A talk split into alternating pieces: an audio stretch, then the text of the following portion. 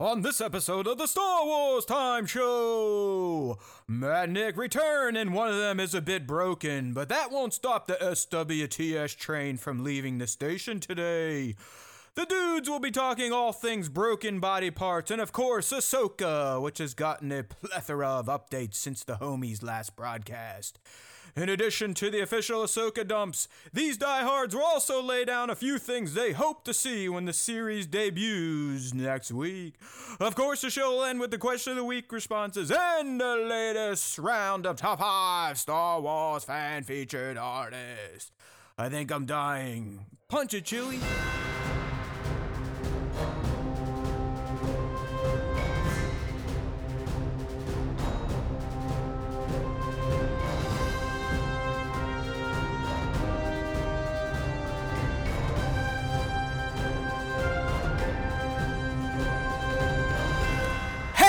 Now, everybody, I can't yell too loud because I think I might have a few ribs floating around my heart, at least my lungs. Welcome back to the Star Wars Time Show. Yay! If you're here on the live stream, we'd love for you to join youtube dot com five p.m. East Tuesdays at Star Wars Time Show. All right. So if you are here, you see a nice, pretty graphic of a skeleton, uh, and that's my broken clavicle. Yes. Not even a year after healing a broken leg, I have re-broke my body using the one wheel. So I'm sure some of you are going to give me some shit, like the family did and some friends, and that's fine. Uh, unlike a lot of you that are in your forties, fifties, sixties, I do not live a sedentary life. I'm an, an active individual. And I was kicking ass, having a great time down in Hilton Head, riding it on the, the nice, flat, sandy beaches down there. And I was like, you know what? It's ninety degrees, it's nighttime, the moon's shining, let's go do this at night. It's got headlights. I had headlights. And sure enough, as I was coming home to greet the kid about ten yards away, someone failed to fill in their hole from earlier in the day on the beach, which, if you are a beachgoer, you know that's a cardinal sin. Like you, it's like, it's both for the habitat and for humans. You can't dig holes and then just fucking leave them there. Otherwise, assholes like me end up in them breaking their fucking bodies. So, yeah, broken clavicle, if you've ever, ever had one, they fucking kill. Uh, as you can see on the screen here, I mean, it's it's split in two. Uh, luckily, it did not have to, um, no surgery required, so uh, I'm, I'm actually in pretty good spirits outside of losing my left arm for the next six to eight weeks, but yeah. There you go. Did it again. I have not sold the uh, the one wheel yet. Uh, we're we're still friends, but we're definitely in a precarious um, part of our relationship right now. And I really just like like like listen. I mean, it, bad choice probably doing it late at night. I, I believe it or not, I wasn't drinking, wasn't on drugs. I was as fucking sober as it gets. It's just one of those fucking things in life, and it, it, those of you that have listened for a long time, you may start to realize why I'm a glass half empty individual, because I just I get fucked in the luck department. So uh, it is what it is. But yeah, I, I ate it hard, and it is the best part. I might have been going three or five miles an hour. Like I was winding down, and my light caught the hole, and I was like, "Uh oh, this isn't gonna be good." And sure as shit, I, as soon as I hit it, it's just board stuck. Little fat body keeps flying like, woo, right onto the left shoulder.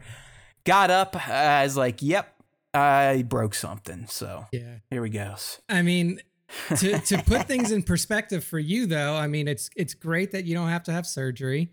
It's it's good. I hope that- so. Though we, we, we got Jode twenty-one in here saying uh, theirs was like that for a month. Then they had to get surgery. So I'm like, so fuck. What I was going to say is my dad, when he was young, my dad is actually missing half of his clavicle on his left side. Nice. Because he broke it and they just removed the, the broken bone and they just left it with no, like he doesn't have it, a clavicle from like where it meets like your it's neck. It's not like his, has his, down. Has his arm and chest and shoulder been fucked up then the rest of his life? Oh, no. I mean, like he had that before I was even born. And like, you know, we threw the football our entire, you know, like all of my huh. childhood, we threw baseballs around. Like he was, you know, taught me how to play baseball, taught me how to play all the sports. play basketball, football, baseball, all, all of right. them. He fishes well, all go. the time. So cut yeah. cut mine the fuck out. But it, yeah, it, it was a clean split. Like I, I think if it would have poked through the skin, we we probably would have been having some, you know, rods sticking through my chest right now. So hopefully, or luckily, that was not the case. But yeah, and and hopefully, unlike Jode twenty-one, uh, this is it. But uh. I feel for you people that live in the South with your uh, the medical systems down there, because that's where I was at, and it was a fucking joke. I, I, it was like it, it was essentially in the E R for four hours, and at the end of four hours, a lady, the, the doctor that was in the E R came out, took my pulse, said, "What hand is your dominant hand?" I said, "Right." She goes, "Good, you broke your collarbone." And I was like, "Okay, so what?" She's like, "Go see a doctor when you get home." I was like, what the fuck is this place? You know, no meds when I got there. I mean, I was sitting there for four hours, like dying. Just, you know, give me some fucking Oxy or a Percocet, mix in some of that acetaminophen. But yeah, they, they didn't tell me shit. They, they gave me, they didn't let me see the x-rays. They didn't, they didn't tell me the prognosis outside of it's broke. They didn't say, yeah, you're fucked. Don't do this. Don't do that. And it, it's scary what, what happens down the South. So thank God I live next to Ohio State University. Hit up my doctors yesterday and uh, hoping to be on the road to recovery. Although Jode's got my head all fucked up now. Um, yeah, I don't. It's all like my, my ribs are protruding oddly, and I think it's because like the way my my arm and shoulder blade has to rest. Who knows? Doctor's like, if you can breathe and it doesn't hurt, your ribs probably aren't broken. I was like, I, I, I don't think they feel broken. They just feel slightly displaced. Yeah. he, he, he's like, well, that, that doesn't work. I was like, okay, well, I trust you, but I can literally feel my left rib cage poking out. Like it's noticeably poking out compared to the right side. Woo! Yeah! Here's the living, the bored life. Fuck. It was a it was a, it was a fun little trip too. I mean, I was working. I'd work in the mornings and then hang in the afternoon. But if you let you know, Nick's been dealing with the weather. I mean, South Carolina is like fucking nineties and sunny all week. Oh, dude, it it ha- we haven't had a day where the high wasn't over one hundred five in over a month. Yeah, and yeah, like it, it just it's it, it's like. A lot of people, like a lot of people will talk about, oh, like seasonal affective disorder, like you, you know, stuff like that for winters. That's what it's like right now in Texas for summers, because nobody wants to go outside because it's God, fucking yeah. over one hundred degrees from basically ten a.m. until eight p.m. when the sun goes down. Like we have this backyard that we were like so excited to use. Yeah, you, grass. You're just frying eggs out there, basically. Yeah, exactly. Like the grass is all dead. Our dog doesn't want to be outside for more than two minutes at a time because she's fucking dying anytime. Hey, that Nick, we go you take outside. Your shit out here, motherfucker. It ain't yeah. comfortable. Like it's it's been like, you know, it it really has been pretty terrible in terms of just like the heat and like the effect that has on like your ability to just do regular ass things. It's like, you know oh. what? You, you, you have a point. And mine's kind of the opposite. You know, I'm up here in the Midwest where it mostly blows, but for the most part, I think I'm safe from hardcore climate disasters for at least five years. But I, it was weird, man. I, I get to, I get down South Hilton Head and, and it's, it's like the heat just changed my body. I, I became like a, a twenty-five year old man. All I wanted to do was fuck. Like I have, I have not had a strong libido for like the past eight months, probably from the last surgery and all the pills and, and rehab and all that. Uh, and, you know, being older, forty-three, but I, I just wasn't feeling like a man, you know, I wasn't feeling like a man. I get down there, feel a little heat. And I, I, my wife was essentially spraying like Raid at me, like, get away. Keep that fucking thing in your pants, you freak. So yeah, it was great until uh Wednesday night when I fucking smashed my my shoulder, but oh well. Yeah, hopefully it's a quick road to recovery. uh, yeah yeah that that'll be key, because I don't I do not like being stationary. I mean, even today I was out trying to do some form of workout, like riding yeah. on a, an, an Echo bike and doing some calf and, and leg yeah. movements, but I, I just I can't sit still. I mean, that's kind of like a similar situation, because like Taylor and I are like relative, like we like to go out on the weekends. We like to, you know, go out, sit on a patio, be outside, do stuff. And we just haven't been able to do it because it's like, okay, we're going to go to you know, this place that has an outside patio with no shade and it's one hundred four degrees outside. It's just like, you don't have, like, we can't go on, like, I used to take my dog on, like, long mid-afternoon walks. Like, we would go for, like, two-mile walks, and when it's one hundred five degrees outside, you can't do that. Like, it's, it really Well, here's the best part. Miserable. It's not getting any better. It's only going to yeah. get worse, so you, yeah. you better you better get, like, an A C, an air-conditioned suit for the young pup, or you, you guys are going to have to build a, a doggy toilet indoors, like Perfected Chaos is saying here, so. Yeah, I mean, it's it's pretty awful, but hey, you know, we're back to Star Wars talk, what little of it there is, and I think you know what, real, spend, real quick, real, yeah. yeah, it's this is an Ahsoka show, but I, I did forget, um, you know, we didn't have our show last week. Got some good feedback here from from Bango and uh, someone else. They're they're liking the Scoundrels, Jode. Uh, nice. I'm, we're, we're we're trying to get another episode recorded. We we had a date lined up this week. I don't think One Six Shooter Um, ever replied, so we'll, we'll have to figure it out. But the goal is to get Scoundrels Chapter three recorded, recorded. sometime in August. I, I think the slow drip is nice. You know, people kind of like waiting and coming back and, and, and getting their cliffhangers resolved. But before mm-hmm. we, you know, before we get into all, you know, our, our hardcore Ahsoka coverage today, I do want to do a quick little review of uh, Teenage Mutant Ninja Turtles Mutant Mayhem. Oh, yeah. Uh, Seth Seth Rogen's animated version that, that came out two weeks ago. Um, it, it's fantastic. Uh, it, it's it's not as like wild visually as Into the Spider-Verse, that franchise is, but it definitely borrowed liberally from them in terms of the animation they went with.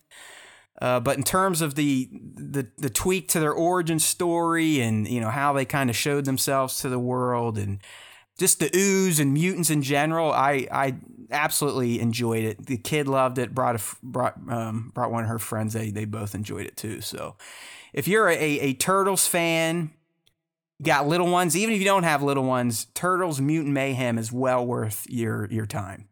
Yeah, that's doubt. that's on our to watch list as well. That's that's probably going to be either like a this weekend or next week type of thing. Um, fantastic soundtrack. It's like almost all nineties rap before it gets into like the the swearing and shit. It's just, I mean, you, you can tell Seth's touch is all over it. It, it they're, they're, it's not like a stoner movie, but you can tell like it's the, the eighties and nineties, nineties in particular, uh, are a big influence in this movie. But I, I just, I really enjoyed it. It was, it was funny, looked cool, had great music, good little twist on the origin story, and they, they definitely set it up to to spit out a few more if they want to. Good to know. Yeah, because I want to see that. We saw, I, w- I went to see Barbie uh, last right. Monday. So what'd you think? Did you dig I, it or no? I loved it. I thought yeah, it was great, super right? funny. I thought it was like, it was so well made just in yeah. terms of like how all of the characters like are all Barbies, but they all have their own personality. Well, now, now you know who Alan is, right? How about yeah. Alan in the end? Oh, dude, Al- Alan, Alan was great. He was like, "I'm just here to to hang out, have a good yeah. time, help you guys out." You know, it was it was fun stuff, man. I mean, I I, I truly enjoyed it. I still haven't seen Oppenheimer yet. That may be a, a home video type of movie. That's um, not a bad choice. Uh, but uh, yeah, I mean, Barbie was Barbie was really fun. And, and I think, hasn't it still been winning the weekends, or did it lose it, last weekend? I, I think finally it bumped down. Oh, actually, it, it might have been top this plat- past weekend, too. I, I'll check out Box Office Mojo because that's my top. Because I, I don't think Turtles took it down, but they were a mid midweek release, so it doesn't yeah. necessarily count. No, Bar- Barbie is still on top. Yeah. Latest weekend, August eleventh through thirteenth, Barbie thirty-three point eight million. It's crossed a billion already. Okay, okay. That's worldwide or is that domestic? World- Worldwide, so domestic is at five hundred twenty-six million. That's and international huge. Is at six hundred sixty million. Wow. So worldwide is one point eight seven billion wow. so far, dude. Insane. Insane. Good for Greta and gang. I mean, good for them. Yeah. I, I I don't think you can really make a sequel out of this, and I hope they It'd be don't. Hard to, yeah. But um, good for them. That that that's that kicks ass. Yeah, no, it was it was super fun. If if there are people out there who are like holding back, haven't seen it yet, I would recommend going to see it. It's just a fun movie. Like it's it is, all of it's really good. And, yeah, and the fact that it upset all the all the you know the far right weirdos, that that should tell you it it's got a good social message to it. If you're not a fucking yeah, inbred weirdo. Goat fucker. Yeah, I mean, we haven't seen, like, literally this this movie's been out for three weeks and it's still top of the box office. We haven't seen that in a while in, in the box no, office. No, no. Like, probably pre, uh, probably Top Gun last summer. Maybe. I would say, yeah, Top Top Gun. But even then, it, it, even then, that was still a COVID-esque summer. So this is yeah. this is getting back to how movies that released in the summer used to perform.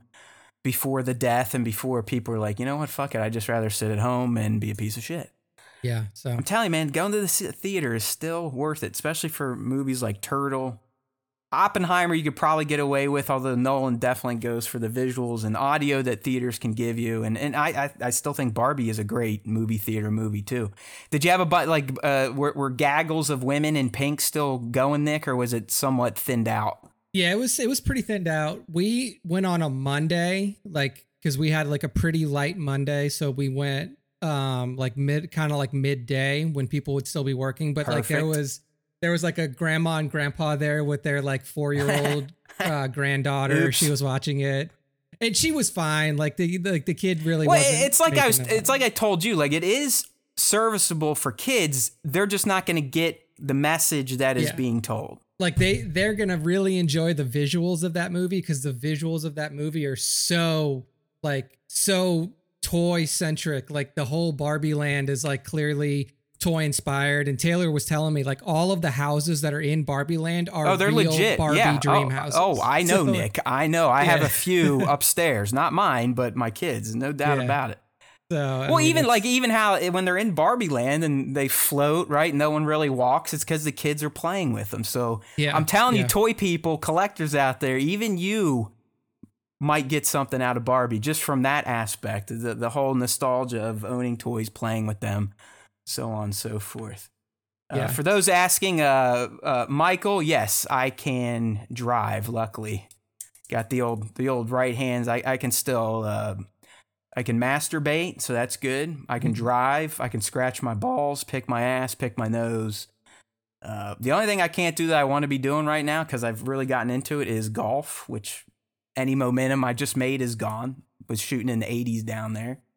And, uh, you know, working out. I, I do, as much as I hate being in the gym, like the act of doing it, I love the way it makes me feel, and I like the results. So I like this one from Bango here. Ben Shapiro is still bitter that his dad didn't let him play with Barbies as a kid. Yes, that he he is one of the far righters that definitely is very upset with uh, Barbie's success and how it's turned Nick and myself into women at this Clearly. point in time. Yes. He's a weird guy. Like, I don't, you know. He's got he's, all he's, sorts of hang-ups, man. He does. He really does. It's it's hard to... Well, that, like, that's who I, Gina's with, right? They're they're partners now in, in, in oh, film. Yeah, they made that movie that made like ten thousand dollars total. Um, because that movie actually did come out, and I have no idea what happened to it, but it made no money. Sweet. But it's just like it's it must be hard to live a life like he does, to just hate everything. Because I, like I, that's what, what, what I've been you, telling you, man. Like, what do you draw joy from in your life? Because at this point, like, nobody respects you as like a person anymore, because you've just become like a giant internet meme. It's just hard to understand like why you would choose to live your life in such a way where everything is either a, hey, like either annoys you or you hate. It's just listen, so, man, so hard to y- figure that out. You know me. I am a, again, the, the glass half empty type of guy, typically not jubilant when I wake up, usually have an edge to my, my personality. But you're right. Like, even someone like me, it's impossible to hate everything all the time. Yeah, no, I mean, like, it's it's very hard. And like, I'm a I'm the type of person who like goes out of my way to not hate anything. Like I like I'll go watch something. Yeah, and, like, I, if I it's need bad, I need to do that more, because I, I like that. It, it's it's not really pop culture that that makes me. I it's it's humanity that really yeah, gets that, me hating That's the stuff. hard one. That's the hard no, one. I got a problem with humans, dude. I got a problem. Yeah. So. All right. You're gonna talk a little Star Wars. Yeah, let's talk a little Star Wars. Okay. You know what, Nick? I.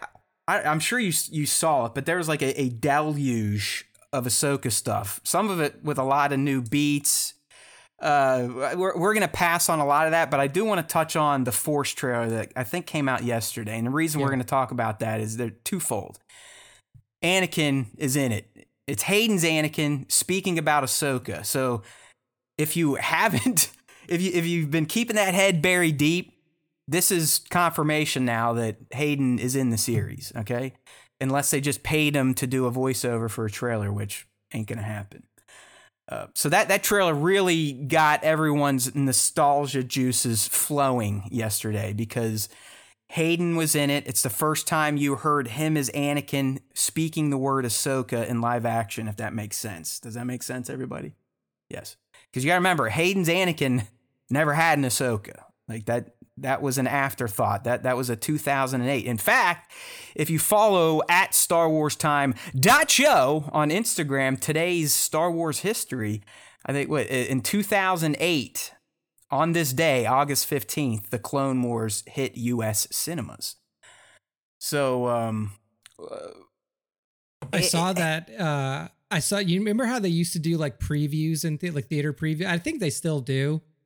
But uh, my friend's dad always had a hookup at movie theaters, so we got to see like the early preview of the Clone Wars movie. It was, yeah, yeah, it's, it was, I, I used to, I had that hookup during the prequels. Like Stump Buddy and I, we, we were just talking about this when he came to visit. We got, imagine like an A M C-sized theater, whole thing to ourselves, I think a week before Attack of the Clones came out.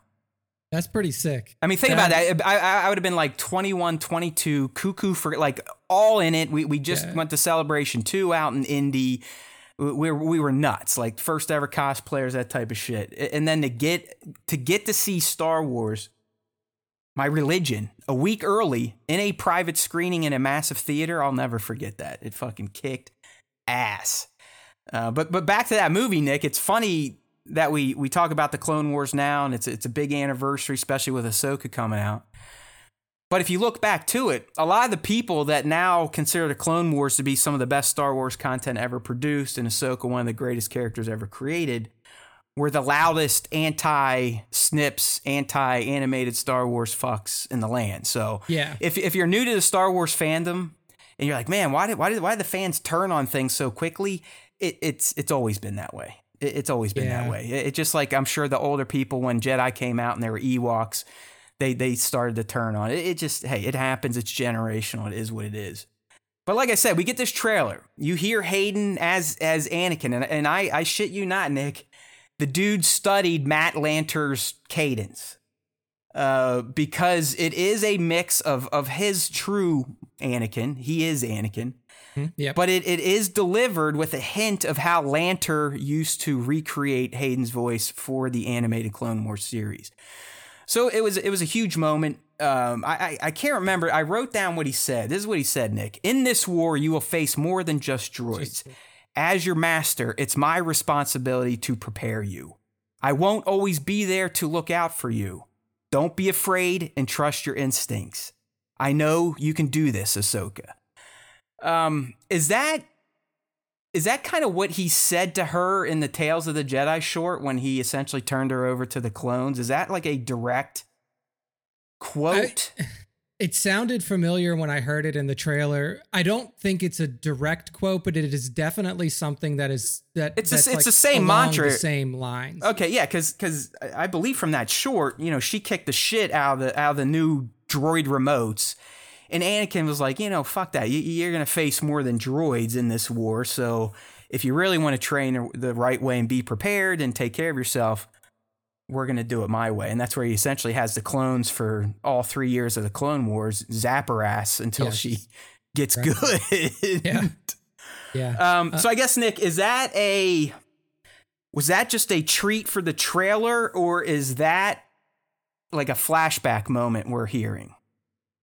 Yeah, I mean, it's so interesting because I, I do think that, that that moment to me is either two things, a flashback moment, like you said, or it is like an it's like a mantra. Like it's almost like something that she like hears in her head in meditation. Well, because like I was gonna, that, go ahead. Well, like to me, like that doesn't apply just to like the Clone Wars. That that applies to everything. Like there is going to be more than you expected in totally. this journey. Oh, yeah, yeah, yeah, yeah, yeah, yeah, yeah. This is just like we we realized with that lesson, the only reason she survived Order sixty-six with Rex is because of that training. And that, that, that wasn't fighting droids. I mean, that was trying to save your life against a a, a full starship of mad clones. So you, you are right. I mean, th- th- this was a lesson more f- for just droids. It was for her life. And what I was going to say before I, I cut you off and then let you finish. So there you go, Spencer. Um, shit. And that's why I cut him off. Because now I fucking forget. Damn it. It's it, okay. It, It'll come it, back. It made sense. Yeah, it, it definitely. I was I was driving home a point. Um. Oh, well, fuck it. So. Um, I, I do think the him talking in this trailer is is a voiceover that we're going to get in the show. And oh, I OK, so the other that like yesterday and I think part of today, the, the other thing they're really hitting hard on the Ahsoka pro- promotions is the whole apprentice master dynamic. I mean, literally, there's a trailer today just on masters and apprentice, masters and apprentice. That's kind of what this this trailer was, masters and apprentice. So it does seem, not that this is a surprise, but the, the whole Sabine, Ahsoka, Master Apprentice is going to be a, a major focus, a major uh, narrative of the Ahsoka series. Yeah. And Nick, I have this screen up of from this this Force trailer that had Anakin and all that fun stuff. And it had the, the, these words, sh- with obviously Ahsoka being underneath them. A new Jedi will rise. All right. Is it Sabine? Does Ahsoka I mean, call herself a Jedi again by the end of this? I mean, what what, what is that? How, I think how, how a, are you interpreting that? There's a lot of options. I mean, we've definitely seen training montages between Sabine and Ahsoka um, throughout the different trailers that have been released. So that's definitely a possibility. Um, Ahsoka, I don't think, like, I don't know if there's anything that could happen in this series that could be like, well, I'm going to rededicate myself to the Jedi again, because that was never really like, it didn't seem like she, she had any interest in going back no. or that she was like, I'll come back when I feel the time is right. I feel like she was like very much on her own journey. Um, the only other option that I can think of, and this would be like a real kind of on the sly way to handle it, is Jacen, right? Like the kid, um, Hera's son. Ooh. Because, I mean, like we know that he is from Force blood. I mean, Kanan uh, is, oh, is yeah. undoubtedly... He's got Force jizz in there. There's yeah, no doubt, you know, no doubt. He's undoubtedly a, a, uh, a, a Jedi producer. So it could be a sly way of, of, of like pointing to uh, Jacen Syndulla in a way. It could also be Sabine, but I don't know if we've ever gotten any sort of confirmation that Sabine actually has Force powers. I know, I think we may have discussed that, like that, that there was like perhaps like a small hint in, in Rebels at some point when she was doing her training with Kanan and the Darksaber. But yeah, it was never I, like that. That's kind of where confirmed. I want to go. Cause it, I, I have a feeling this show is turning into Sabine becoming a, a trained Force user. And she potentially is the new Jedi. It's it's very possible. Uh, I mean, obviously Ezra's out there, but is he already a Jedi? Yeah, like of? he's not right? like a. I wouldn't consider him like a new Jedi. I feel like at this, I gotta point... I got to get a sweat rag. Keep going. I'm dying I feel like here. I feel like at some point, like I, it was like it was accepted that Ezra had taken his place at at the very least as a Jedi Padawan under the training of Kanan during the time of Star Wars Rebels. Like, so I don't think that he would be considered a new Jedi. So yeah, I mean, Sabine makes sense. Jacen Syndulla makes sense. I don't even think that you could consider, like, you wouldn't even consider Ahsoka a new Jedi. No. A new, so like, even if she did decide to like re retake the moniker of Jedi, I wouldn't consider her a new one. It's just like, well, she's coming back. That's why I really like your, your Jacen call there. Cause I wasn't even thinking of that. I mean, and I should be, because they're making it so obvious that it could be Sabine through these trailers. Like, they're they're not hiding shit. I mean, like I said, th- this weekend we got a lot of new footage. Uh, you get better looks of the Sabine Shin duel. You get better looks of literally Sabine wearing a blinder, training with Ahsoka.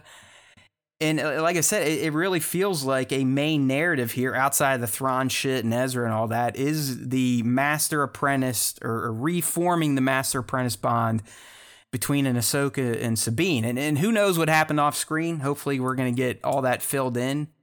Maybe she did start training. Maybe there is an inkling of the Force power. I think we have kind of come to the conclusion that anyone can tap into the Force. I believe the Maker himself has said that. Yeah, it's just it, it's easier like, for, for some people that, you know, are obviously yeah. loaded with more genes. If, but if your midichlorian count is higher, it's much easier to tap yeah, into the Force. Sure. Yes.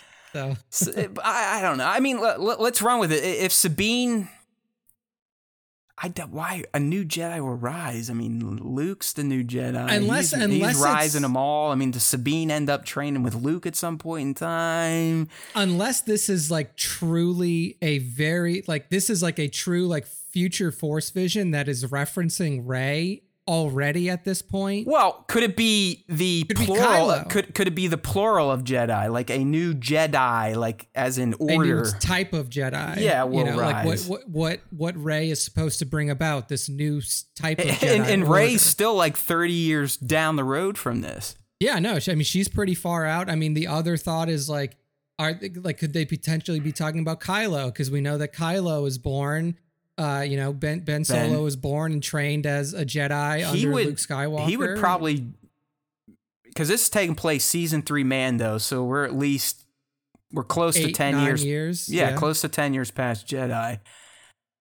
And I think and he's ten years older than Rey, right? Yeah, Kylo would be. He's probably about to be born here within the next five or five to ten, probably yeah. five years at that.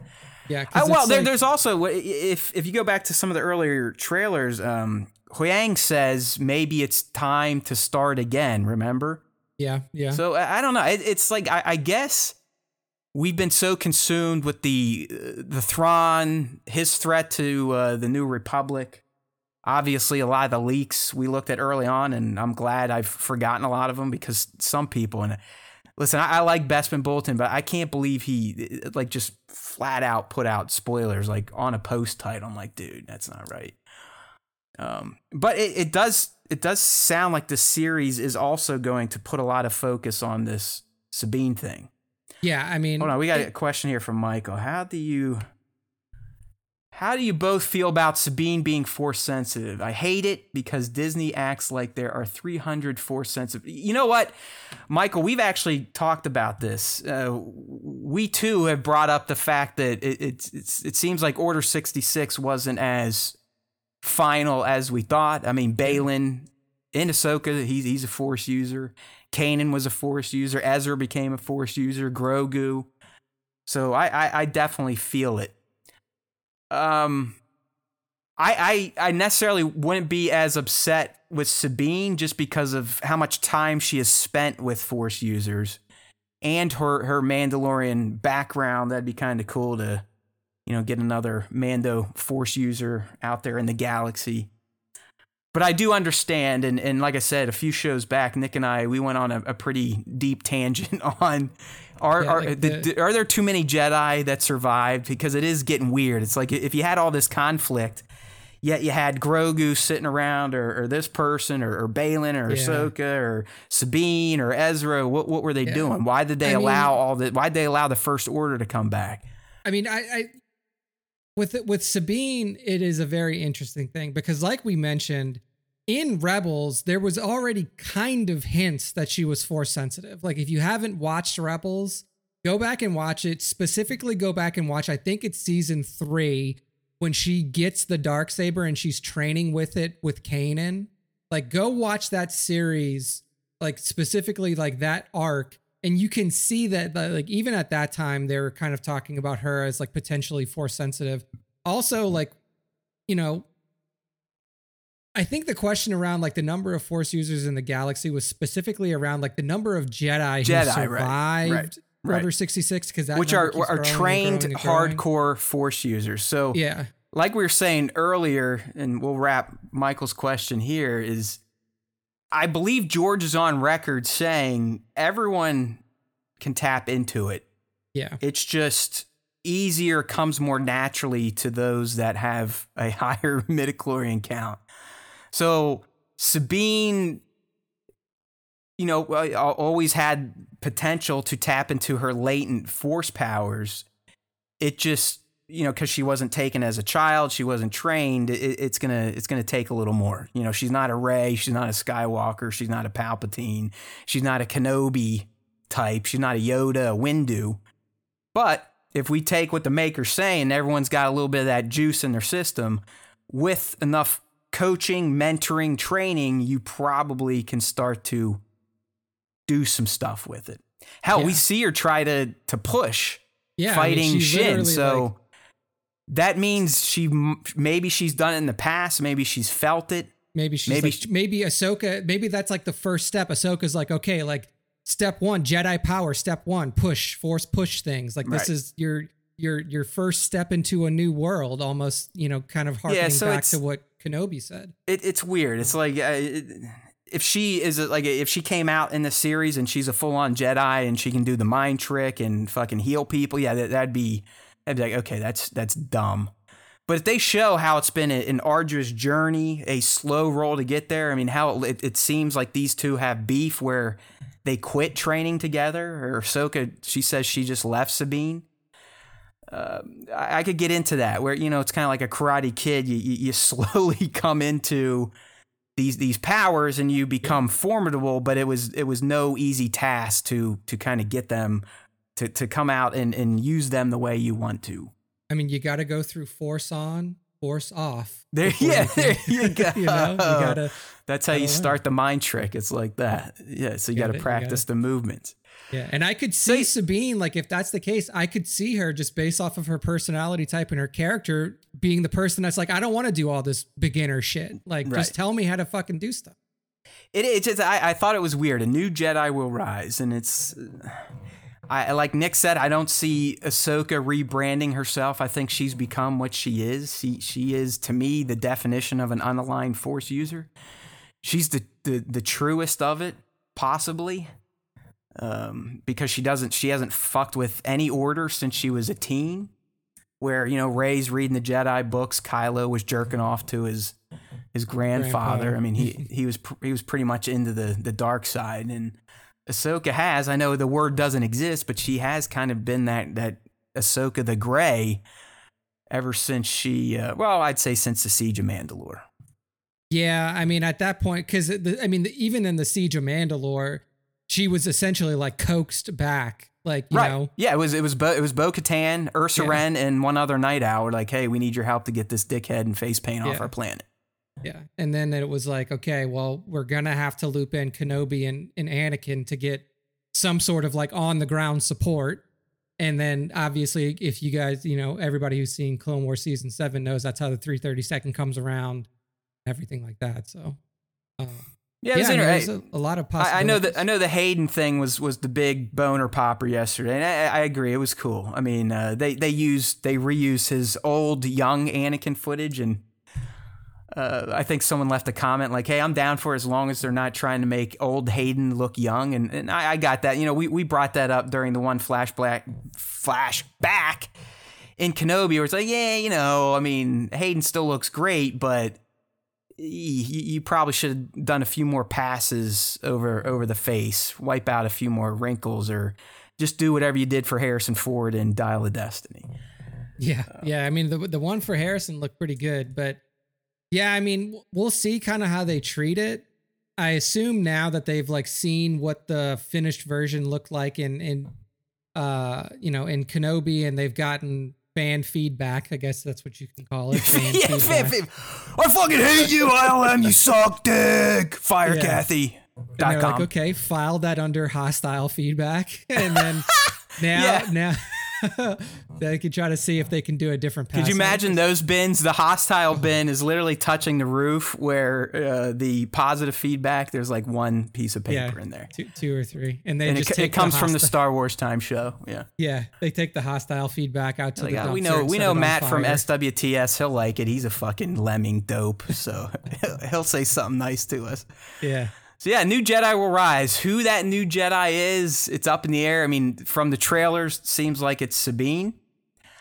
Uh, I just I don't see Ahsoka, as Nick said when we kicked this topic off, coming around like, you know what? Yes, after we did this and got Ezra back and Thrawn's here, I'm ready to call myself a Jedi again. Who knows? I guess it could be cool, maybe, especially if she linked up with Luke and they were Jedi together, but it just seems out of character. I think Nick's Nick's kind of out of the blue pick of, of Jacen Syndulla. That that's pretty nice. That that would be that'd be a fan moment for sure, and would, it would definitely line up even better than Sabine. Even though we've seen Sabine train, we know she's dedicated and yada yada. But when you got some Kanan sperm in your D N A, it, it definitely makes it a bit easier to sell you as a potential Jedi, future Jedi. Uh, the only other thing I, I, I wanted to just show off here, I think it's the best shot we got uh, from this trailer, when they're flying through all that smoky shit and you can see all those tentacles. But it, it, we got like the, the face and the eye of what has to be a, a Purrgil here. Uh, so I, I'm assuming, Nick, because they're they're like, they're like having a dogfight through this, so I'm guessing they've the good guys. Their only way to get to where they need to go is through the whales. Yeah, where the bad guys may have gotten there through their other trinkets and devices, and, and they're you know they're they're trying to prevent the good guys from getting to location X in the Z galaxy, where they're gonna find Karate Kid Ezra using his Taraskasi skills against yeah, I mean, zombie stormtroopers and all this other shit we've heard about. I assume that it's something similar to like what was like how they found their way to Exegol, because like Exegol was another place that like yeah, that, that's kind of what I'm saying. Like it, it, it's not on the star map. You kind of have to like yeah. rub your belly and tap your head at the same time. Yeah, so. Um, we'll see, but yeah, I mean, the Purrgils are definitely like, and the thing is with the Purrgils is like, we already know that they have a direct connection to the whole, you know, Thrawn, Ezra, Bamf out of wherever they are oh, yeah. to somewhere else thing. So like, maybe if they like can communicate with the Purrgils in some way, and we know that like Ahsoka has a connection to Force specific animals. So go back to Tales of the Jedi. I mean, literally her origin story is her mom and her went out on their ritual hunt, because that's what they do. Uh, and her mom gets a fucking saber-toothed tiger thing, takes her from her mom and is about to eat her. And Ahsoka reaches out with the Force and tames it. And essentially, without speaking, commands it to take her back to the village. Yeah. So I can uh, see, I can definitely see a moment where like she totally. connects with one of these Purrgils. Well, and, I mean, it, that's how Ezra did it, right? Isn't that how he more or less channeled them to Lothal to pull yeah, them out? Ex- I mean, he, he yeah. used the Force, like r- literally reached out E S P style, mm-hmm. kind of like uh, Spock to the humpback whales in, in The Search for Spock, Star Trek four. Oh, man. Yeah. Because, yeah, I mean, prior to that, even prior to that moment, Ezra had a connection with the Purrgils when they were working, like Kanan with the fucking Rebels. wolves. I mean, Christ, yeah, I mean, like, season four, after, you know, Kanan's tragic passing, he and Ezra communicate through the big ass Loth Wolf. Doom. I mean, yeah, doom. Doom. That's how doom. we found out Kanan's real name. So um, yeah, you're, yeah, I, I, I would not be surprised if we, if we got some creature Force communication. You're a hundred percent correct here. Definitely. And, and it could be like Ahsoka reaching out like, hey, all these years ago, you you took this other being. Take me there. And whoop, they, they did yeah. their little zip, zip, bling, and see you later. Fucking, I wonder who stole uh, hyperspeed from the whales. And do, do you think they did it like the way we do to animals, and they like tortured it and fucking oh, abused it? God, or probably. Do you think it was just like something natural, like in their juices they left in the ether, they could figure it out? Yeah, hopefully it's like whenever they did like jump into hyperspace, there was like a like a material or some sort of like space goo left behind that they could like yeah. take and then yeah, you collect it up on, and, and, and they figure didn't like out. fucking capture one of these Purrgils. And, and like test yeah, shampoo like on it and yeah, yeah. Ma- put makeup on it to make oh, sure God. it's safe. Oh, my God. buddy, my buddy Rory, the, the the Jar Jar Binks Homer. Yeah, he was telling me something. This is completely off topic, but not really. He's like, dude, I was listening to this old experiment that they did. I don't know if it was like the army or something, but they they took a family of rabbits, like a mother and her baby bunnies. They sunk the baby bunnies on a sub, kept the mother on land, and then they, they systematically drowned each baby bunny to see if the mother's brain would somehow respond through like E S P. It's that like, is so fucked well, up. Well, that, that, that's humanity for you, but like, science is science, you know, I just, guess. And like just to like give, like, so right before we went live, I told Matt that me and my girlfriend Taylor just rescued this abandoned kitten. And like, so like both Matt and I are very much like animal lover people.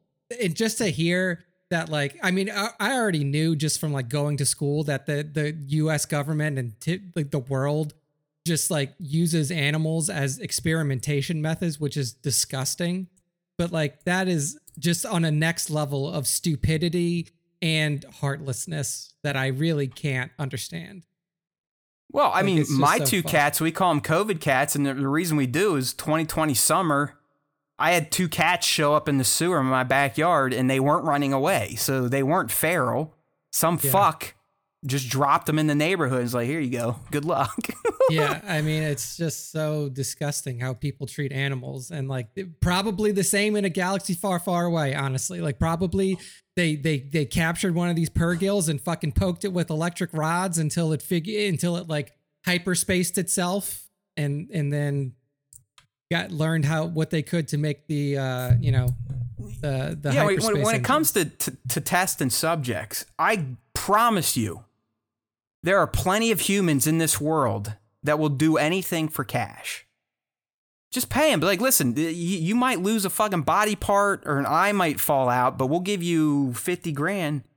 That's the best fucking test you can get for making makeup or shampoo or whatever the hell else you're testing on animals. So just offer it up to people. People are out there, right? And I always hear how people can't get work. This doesn't require yeah. a nine to five. Just go and, you know, cross your fingers and hope you don't grow a third head. Yeah, exactly. Like if your hair turns green, hey, that's that's a yeah, risk. There, there you go. It's better than doing it to animals. So, yeah, fuck. Animals and we're animals are... anyways, people. Just get used to that idea, all right? All right. So sticking on the Ahsoka train. So we, we have all sorts of stuff. We, we got the directors who we're going to talk about now. We got the runtime for the first three. And then as we always do here on the Star Wars Time Show, over this week and next week's show, we're going to do our wants and predictions. So this week we're going to lay down our wants. So think about like as a as a pure fan wish. Like I really hope to see this.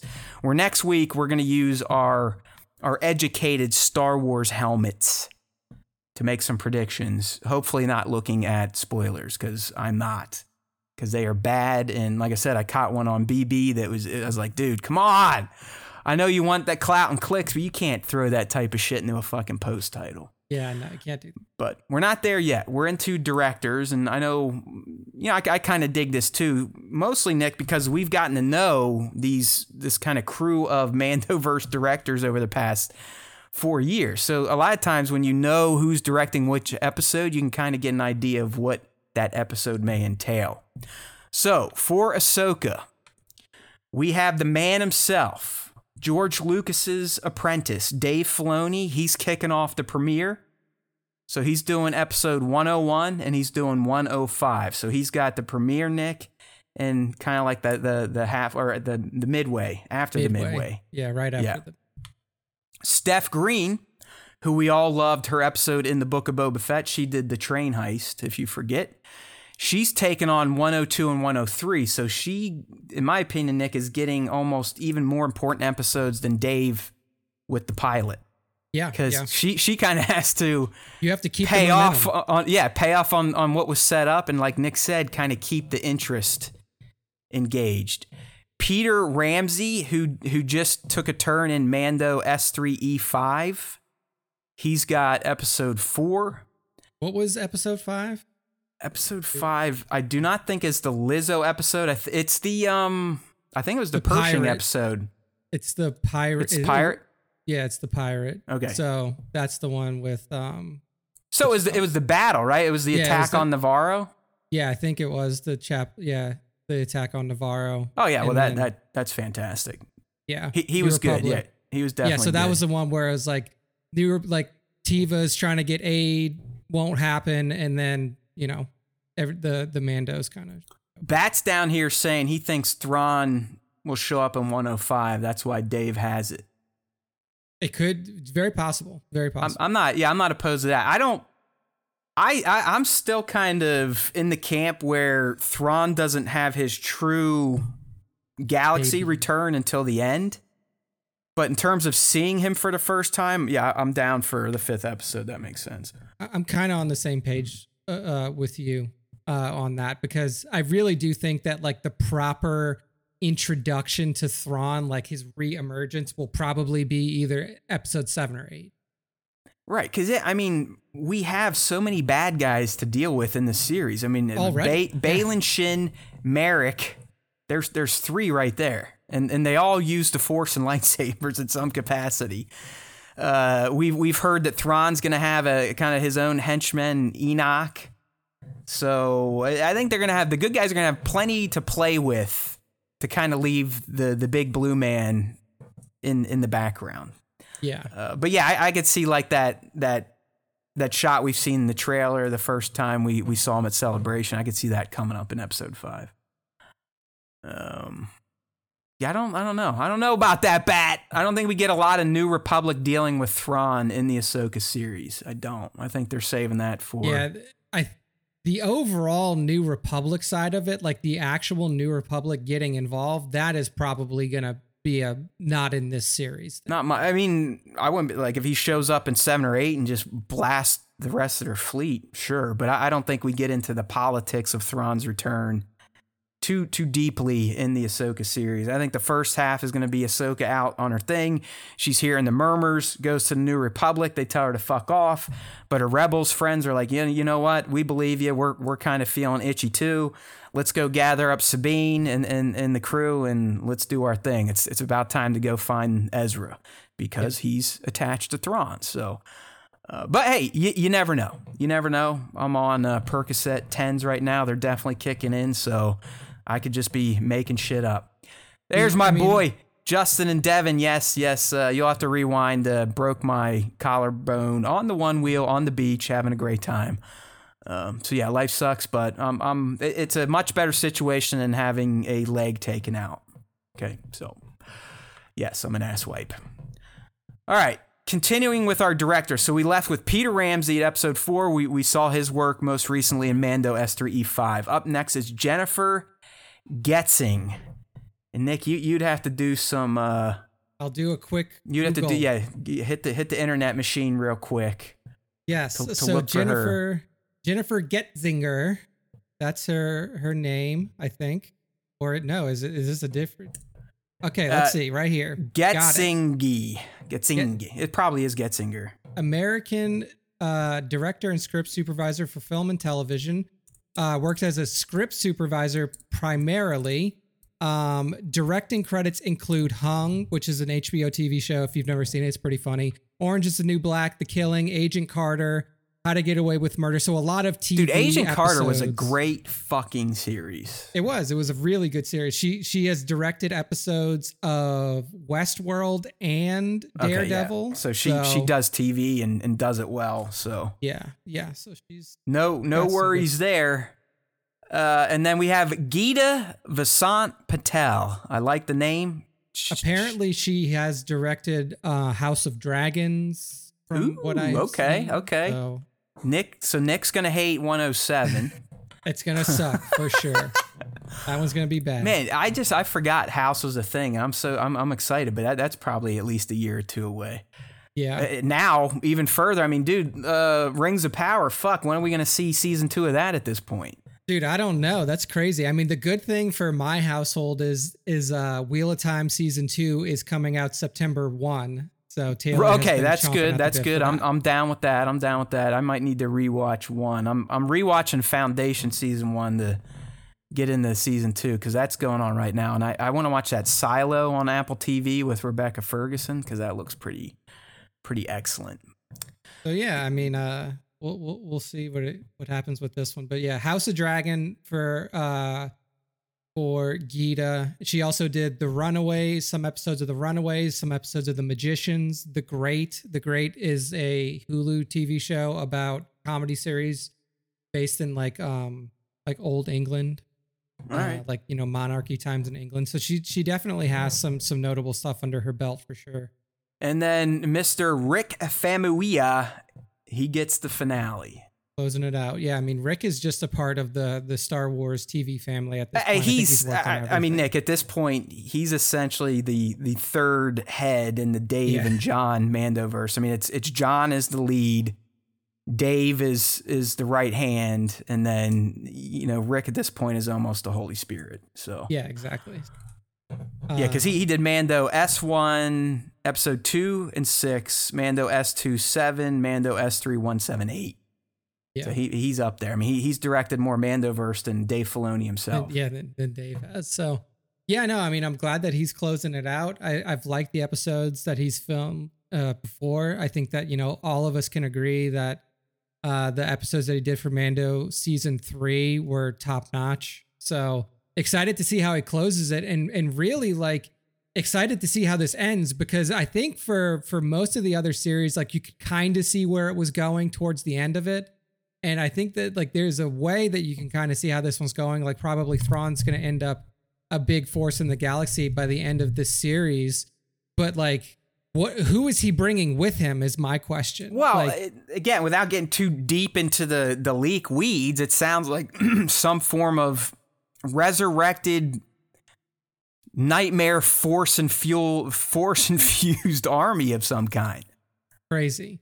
Um, So, I mean, like, that could also be, like, if it really is something like that, is that, like, what essentially becomes the Sith troopers, like the experimentation that Thrawn did on these troopers? If they, again, like, this is, if this is true, like, is this experimentation that he did to, like, have these force infused troopers, like, used in the Sith trooper project that we see in in uh, Rise yeah, of Skywalker? I don't think, I mean, you would know better than me, but did Thrawn give a rat's ass about the force and that type of shit? No, Thrawn, Thrawn always looked at the Force as like it, as something interesting, but it was never something, at least from what I've read. Yeah, he like was so. Never, so I like, don't see him getting all, I don't know what's going on here. Maybe a bone, like part of my collarbone's coming up through my throat, but I can't talk. Uh, hmm. Yeah, I, I don't know. I, I like I said, I, I'm not going to relook at some of the leaks, but from what I can remember, it does sound like, and this is potentially how he's connected to Morgan Elsbeth, and she's connected to Night Sisters, but wherever he's been, there there's some form of the Force that our galaxy doesn't quite know how to tap into. They can use it a bit differently, and it, it sounds like he's potentially used it to resurrect some army, potentially so, stormtroopers, to to bring back. So here's the one thing that I can say about Thrawn's involvement with Force users in the past. Okay. And it has to do with his time in the Chiss Ascendancy. For the Chiss, the only really real interaction that they had with Force-sensitive people was their navigators. All of their navigators were Force-sensitive, but they called them something else. They didn't say, like, they have the Force. They they had a different name for them within the Chiss Ascendancy. And it was because the, all of their navigators were Force-sensitive because they were the only ones that could... that could navigate through the uncertain areas of space that they were traveling through.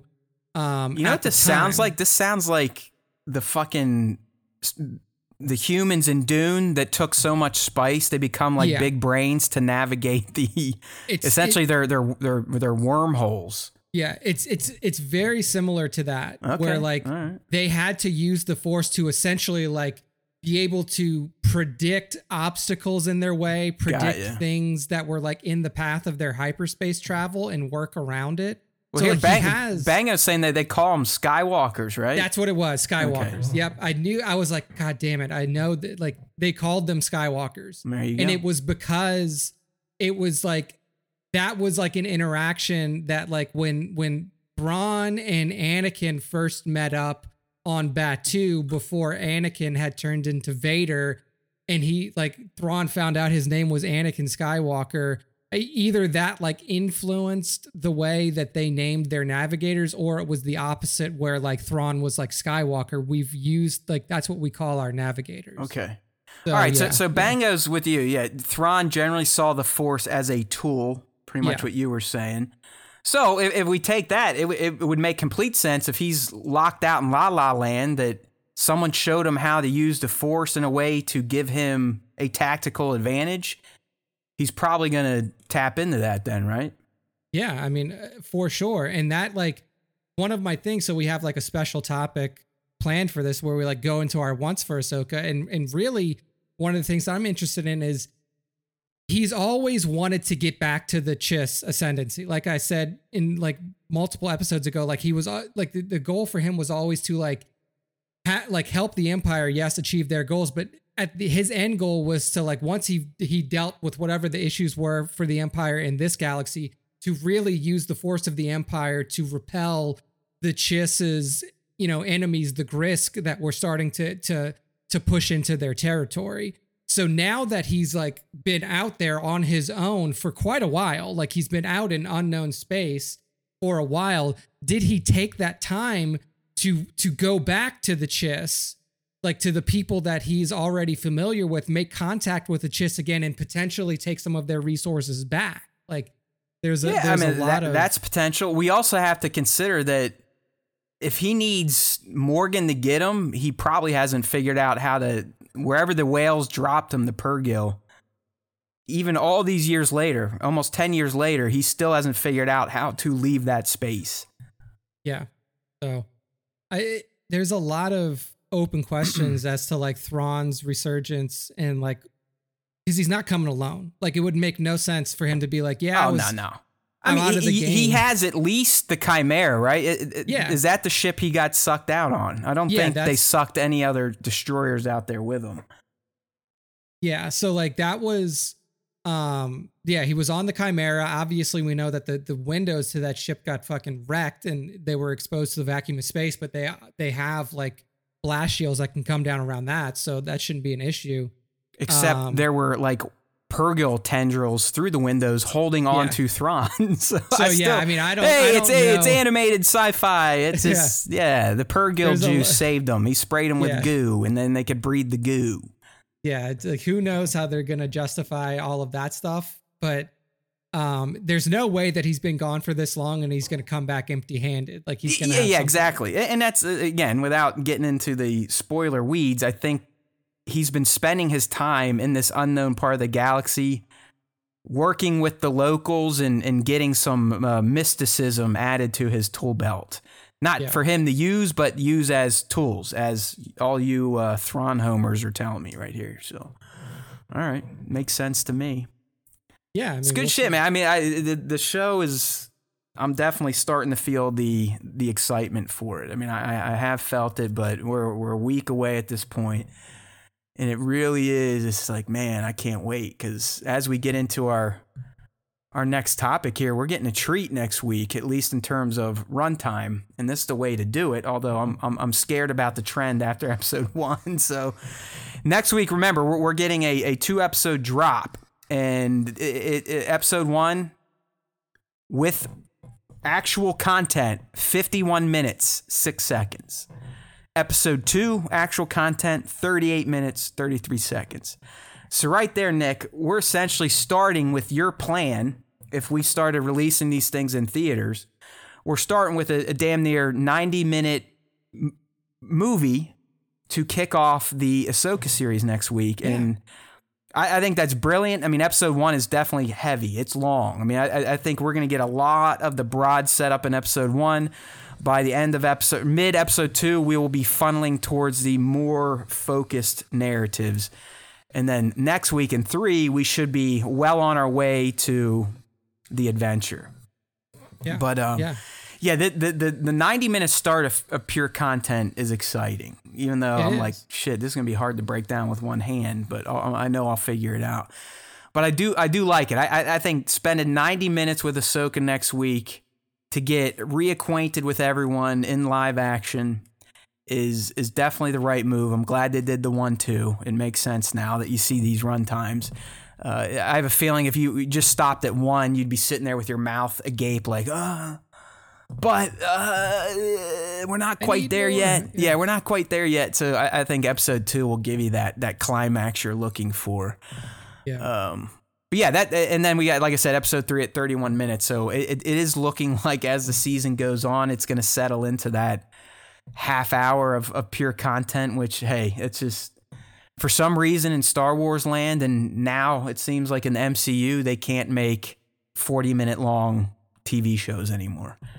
Yeah. Um, so, I mean, I, I, I hope that the ninety minute kickoff really like gives us a like a really strong kind of kick into the season, and then carries off into the rest of the thirty. I mean, we I'm assuming that everything's going to be around thirty minutes from that point on out. Yeah. Um, well, you know, you know our boy Cryptic H D Quality, who who always has these scoops. I don't know where he works or where his friends work, but I'm sure he'll be dropping the uh, episode runtimes throughout the season. So stay tuned to the Star Wars Time Show to get your runtime news hot and fresh. For sure. So. Ezra, what was Ezra trending for? I, I mean, there, there's a press packet going around today where Amon Esfandi is specifically listed in it, but the guy was in the fucking trailer. So yeah, I mean, he was in. We saw him in the Hello. trailer, in the hologram trailer. So that's not like here's super- here's where you know where the world is fucked up, especially over here. As we're looking at this Twitter post from Cryptic, Cryptic H D Quality, the trending hashtag right now is Trump twenty twenty-four, now more than ever. After his fourth in, uh, fourth indictment, now has like, what, over forty charges added to it. I mean, fuck yeah. off, people. All right. Sticking with our friend Ahsoka, Nick teased it a few minutes ago. But we did this with uh, Bad Batch. We did it with Mando. It's kind of how we we ease into a new season of Star Wars T V. We like to do our wishes and wants first, so just pure fandom stuff. As fans, this is what we'd like to see. And then that next week, we'll actually lay down our, our take it to the bank, or maybe get it close to the bank, throw it in the sewer predictions for what is going to happen. All right, so we're just going to get into it, looking at lovely, lovely Rosario's face right here. Beautiful lady. Uh, that's you, you got to watch all this. There's a nice, it's like almost an eight-minute featurette on Masters and Apprentices. You got to check it out. She she does great in it. Uh, she just, Rosario is so into this character in Star Wars. She has to be appreciated. Yeah, I mean, she was definitely the first one to, like, make a fan campaign of her own to right. play this character and get it. So, yeah, like like yeah. she bought into it. She started selling it, and and uh, you know, a lot of people believe in speaking things into existence, and that's exactly what she did. So, like I said, this week we're gonna go through our wants. We don't have a number. We don't have pretty images or anything like that. We're just gonna rattle off the list, and we're either gonna say, yeah, that's dumb, or yeah, hey, I want that too. All right, so uh, Nick, we'll just kind of rotate through these. Or I'll, I'll read them out, and then, you know, yeah, we'll do our thing. A little ditty. All right, so first one we kind of blasted in our chat here. We want an Anakin, Kenobi, Ahsoka, Captain Rex T C W flashback. Oh, yeah. I mean, get the whole crew back together. I mean, these were the characters that really kind of carried the... Thro- the they were the, the show. I mean, they, they were the mains along. of the show, for yeah. sure. Um, and now, like...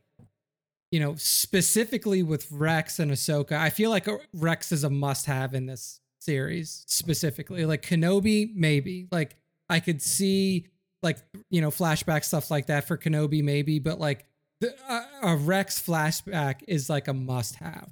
Because she's as much, you know, Ahsoka's trainer as as Anakin is. She's she learned... as much from Rex as she did from Anakin. Oh, it's like a, different a brother, friend, father. You can you can use all the superlatives, but by the end of the Clone Wars, Ahsoka Tano was closer to Captain Rex than any of his clone brothers. She was closer to him than she was to Anakin, you could argue. Uh, so yeah, I mean, they, they were a thing, not as in a, you know, you sicko type of thing. That that's for me. I'm the one that likes the head tails, not Rex. But you, you got to think about it, Nick. They, they save each other during Order sixty-six. Yep. And then from there, they don't necessarily separate ever again. Like, they're always within comms to each other. They can always get a hold of each other. Rex goes out and gets early into the rebel rousing, where, based on Tales of the Jedi, Ahsoka needed a little time after Order sixty-six and realizing what happened, you know, with Kenobi and the Order and Anakin. Uh, but then she started getting into the freedom fighting, and by the time Rebels came around, we knew her as Fulcrum, and she was leading cells and, and helping out the other cells. So yeah, they, they've been two peas in a pod ever since he begrudgingly kind of took her on her first few missions back in the Clone Wars movie. That's yeah. the other thing with them, Nick. They they also have probably the most complete relationship uh, circle throughout the Clone Wars era. I mean, she's an annoyance to him in the Clone Wars movie. Yeah. By the end, she's kind of earned his his his trust. But by the end of the Clone Wars, he looks up to her as like someone he wants to be, someone he yeah. wants to emulate. So you're not wrong. I mean, they they have one of the stronger, longer, and more fleshed out relationships in all of Star Wars. Yeah, definitely. I mean, I think that the the bond between them is is like unbreakable at this point. I mean, so much so to like even when they weren't like directly working together, like Rex is the one who told the Bad Batch to get in touch with Fulcrum, which was Ahsoka. Like there was so much that he was doing, even if they weren't like hand in hand or on the same planet and stuff like that. Like he was funneling resources to her. He was sending operatives to her. Like he was making sure that Ahsoka had what she needed to essentially run a a a cell of the of the Rebel Alliance by herself. Like she was Well, you know, she she brought his old fat ass out of retirement to join yeah. Phoenix Squadron essentially. You remember, you know, him, Wolf and Gregor were oh, all yeah, hanging yeah. out and getting fat and gray, fishing off their old what C T one thirty-three or whatever. Yeah, into the sand, the sand dunes of wherever the fuck they Yeah, were. so they they, they clearly never lost their bond, never lost contact, so Um, I, I guess for you, Nick, are you wanting a, a Clone Wars Rex or possibly the old man, like wheelchair style at this point in time? Panhandling yeah. Rex. I mean, I it's so hard, right? Because, I mean, he's older than he was in... If we if we get non-flashback Rex, like if we get actual Rex, that, that in, and he's still alive, which would be a fucking miracle, he's got to be like old fucking pretty man, pretty right? haggard at least. Yeah. Like, I don't look, even know if you could up. still. I don't know if you could still use Tamira. Like he he's too young. like you yeah, would have to use slap like slap some wrinkles on him. But yeah, yeah, he almost has to be in like a Professor X wheelchair of some sort, right? Like like yeah. a, like a hovercraft. Hell, give him one of the Vespas. But I yeah, I don't see like a spry Rex if if we meet him in the present yeah. Mandoverse timeline. He That's would why. have to be in his fucking. like his mid seventies, right? Like he'd have to be old as hell. I mean, l- listen, who would love to see the Rex armor in live action? Dude, yeah, of course. Even of like course. I, I'd say, you know, take it all the way back to phase one Rex armor. I mean, that, that would be something to talk about around the water cooler as a pretty cool nostalgic moment. So, all right. But yeah, seeing them all together, because they, like Nick said, they, they were kind of the bread and butter of the Clone Wars. Most of the main stories involved one of them. I, I think the only other character you could argue should be in there would probably be Padme and the droids, technically, because they, they get a few of their own standalone episodes yeah, I as mean, well. A, a cool way to incorporate all of them would be like if there was a direct flashback to... the moment well, in Christophus when when she gets dropped off and Yoda's like, hey, here you go, Anakin, good luck.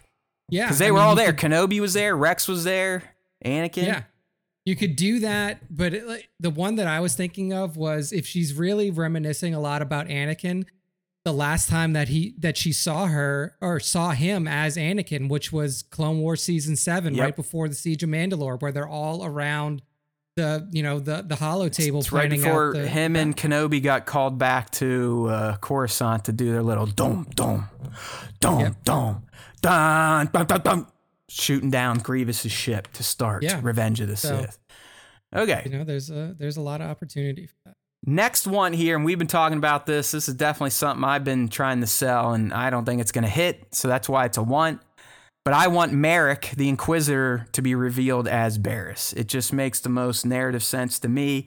It'd be another huge uh, nostalgic payoff, but also narrative payoff because Barriss and Ahsoka have a past, and it's a it's a troubled past. They actually were kind of friends in a few episodes, lived through some trials and tribulations, but then once things started to get squirrely and, and uh, Barriss was losing faith in the Order, she essentially framed Ahsoka uh, for, for bombings that led to her more or less recusing herself from the Jedi Order. Yeah, I mean, uh, she was, I mean, like Ahsoka was also arrested. Like she was put yes, into on a trial. Jail cell. She was on like, trial. Oh. Tarkin was, was essentially litigating against her. He was the prosecution. Yeah. Uh, and it was it was bad news. And, you know, all we know is that Barriss, you know, finally got Just, got and got locked up. But, okay. Yeah, but obviously that didn't last. Once the Empire takes over, they're like, okay, we're going to obviously let you out of jail now. You're one of our operatives. Yeah, so so Merrick is Barriss. I, I I just saw something else, and I think it was Dave Filoni himself using the term Star Killer. So who knows? I mean, maybe Filoni does get fucking nuts, because you remember I, I I tried to sell this to you, and I, I I wasn't loving it either. But if this show truly is, and it seems so more now than ever, about masters and apprentices, why not canonize that relationship between Vader and Galen? That would be pretty fucking dope. And it, yeah. it would have a little, a little more narrative juice than just Merrick is Merrick. That that's the one thing I'm I, I don't want. Hi, I'm Merrick. My name is Merrick. I'm yeah, an Inquisitor like, mercenary. It's like, who gives a who fuck? Who are you? Who are you? Where did right. you come from? Who are you affiliated with? It's just like we've talked about it so much. There's just so many open threads that it's like, why would you open another one? Yeah. Like why why would. Like, if you can have this character that's clearly a foil to Ahsoka, why would you make it a character that has nothing to do with her history when there are so many people that it could be that would make sense narratively? That, that's all I'm asking for, man. Just just connect a few more dots for me, because that, that's my favorite part, right? My favorite part of Star Wars is being able to look back at the lore and be like, okay, yep, that's why this is happening now. Or, you know, going backwards and be like, okay, yeah, now I can see it, why it's happening this way. I, I love that shit in any sort of fake life. I love that. I love kind of figuring out what came first, the chicken or the egg, that type of shit. Okay. So fingers crossed Merrick is not just Merrick. Next one, Ghost Anakin and an Ahsoka check-in. Like I... At this point, from the trailer we just got yesterday, it's a done deal. We're, we're getting flashbacks, or at least voiceover flashbacks. I do want to see Hayden in his ghost form talking to an older, wiser Ahsoka, preferably either right when she needs it or after she figures something out on her own and he shows up kind of like Qui-Gon did to Kenobi in Kenobi. You know what I mean? Yeah. Like... Like he, he Qui-Gon kind of let Kenobi figure shit out. And then once he did, he's like, yeah, yeah, there you go. I've always been here. Just kind of yeah. waiting for you. Yeah. It's like, I got to let you do it yourself. Right. I'm not gonna learn. Uh, no, one hundred percent agree. And I think that like with the, you know, obviously we got live action Anakin in Kenobi. I think now that, that Hayden has kind of been fully brought back into the fold, something like this is super easy to pull off.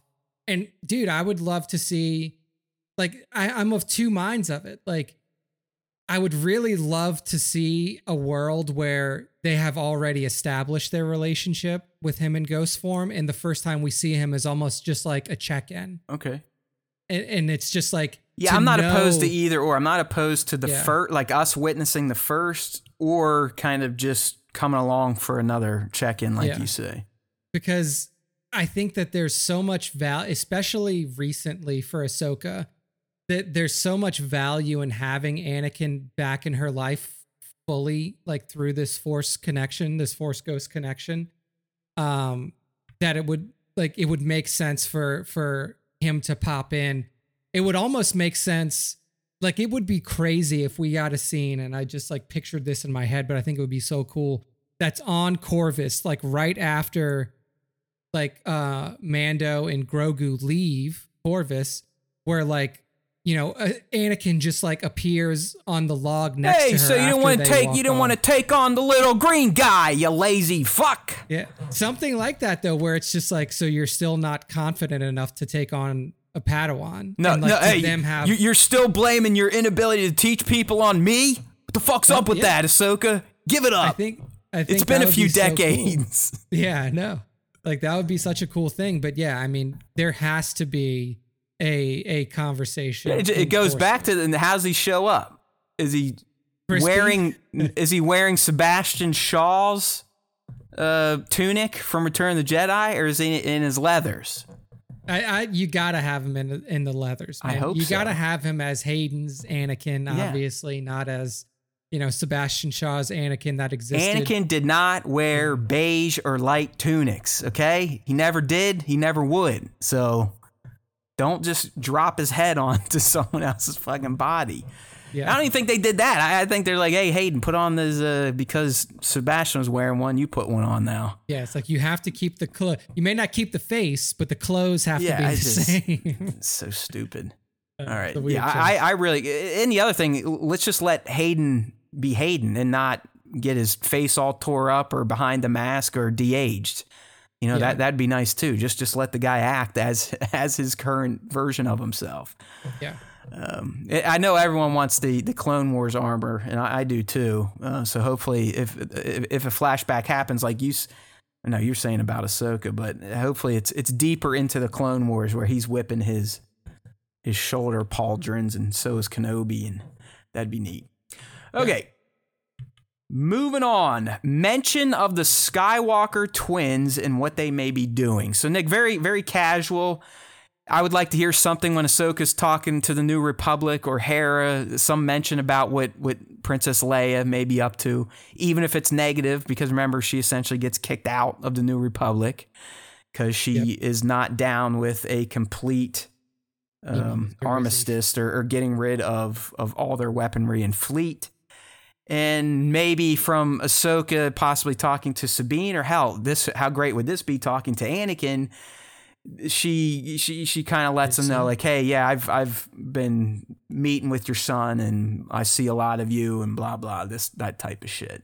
Yeah, your son uh, is I, rebuilding the Jedi Order. Yeah, I, I'm not saying I want to see fucking uncanny Luke or uncanny Leia, but I, I would like to to get an update from the New Republic. Or from Ahsoka on on what they may be up to. Leia more more so than even Luke, because now we know what the fuck Luke is doing. I mean, he's out collecting Yoda babies and getting turned down and having droids do slave labor on his planet to build his his temple. So uh, I would really like a, a Leia or, or Hera to be like, you know, fucking Princess Leia, what she would do, she would greenlight this fucking Mon Mothma, you pussy tree hugging yeah. bitch. And you you know that Hera is on Leia's side. Oh yeah, one hundred percent, one hundred percent. So that that's what I want. I, just something like that. Like, you know, I know I know Princess Leia. She's she would support us if she was in charge, and blah blah blah blah blah. Or just to mention, like, hey, Sabine or Ahsoka, I can't I can't speak too freely. Look what they did to Leia. They you know they kicked her out of the Senate. She's starting a, a, a resistance. So something like that with the Skywalker twins. Okay. Uh, Sabine and Ezra embrace. You know, when it comes down to it, I'm a sucker for love stories.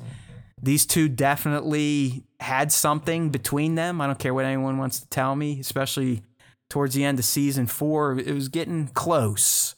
It was. I mean, he, he pulls her aside and essentially says, like, listen, I know I'm probably not coming back. Here you go. You need to you need to get this shit done. Um, she painted a fucking mural of him. She's looking at his videos in, in his apartment on Lothal. So there, there's there's something there, and, and I would love to see, as long as, you know, Ezra's not some zombified, uh, you know, kind of conditioned cult-like freak, to to see that love on screen. Yeah, I mean, I, I definitely want to see that, like the, the reunion of Ezra and Sabine, I think. And here's the thing that, that, that I've talked about kind of before is, like, Thrawn and Ezra have to have been together for some portion of time. Like, there's unless like they got like when they got jumped to wherever they got jumped to by the Purrgils, they also like somehow like. Well, hyperspace hey, those windows them. were open, Nick. You never know. They they could have yeah. whipped Ezra out with one of their tendrils, and, and he ended up in another part of the unknown region. But yeah, it's it's he, very possible. But to me, it's like, knowing Thrawn's character, if you're left in a room with Thrawn for an indefinite amount of time, like, he's going to convince like, you of something. He will. He will. Like, there is a. He will break you down logically to be like, I get, like, it just makes the most sense for us to work together. Like, no matter how much right. you hate this person, like, he's going to convince you, like, yeah, we, we are enemies, but in this moment, like, there is no reason for us not to work hey, together. Hey, you never know what could happen if you're on a deserted island. In this case, it's a, essentially a deserted, deserted ship in a lost galaxy. Yeah. So, yeah, I mean, we're, we're talking around ten years, or easily ten years together, because remember, they, they got jettisoned pre-Battle of Yavin. Yeah, this is before episode four, so like this is... No, I, I, dude, I'm with you, and that's why it says, like, well, until we learned that Merrick was an Inquisitor and now is a merc, I was like, I, I could see Ezra fighting his friends after he spent all that time with a Thrawn, and who knows what sort of voodoo magic force they're they're finding and using in that part of the galaxy.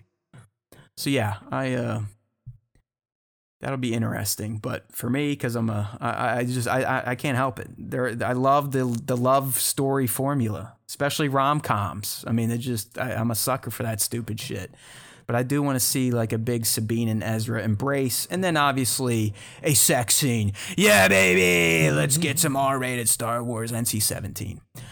Okay, next, I want to see Thrawn fight, not commanding his fleet like we did in Rebels. I, I want to, I want to get some of his martial arts on the screen. What do you think? No that shirt, be, no shirt Thrawn too. That would be super fun, and I think the way that it would be done, like.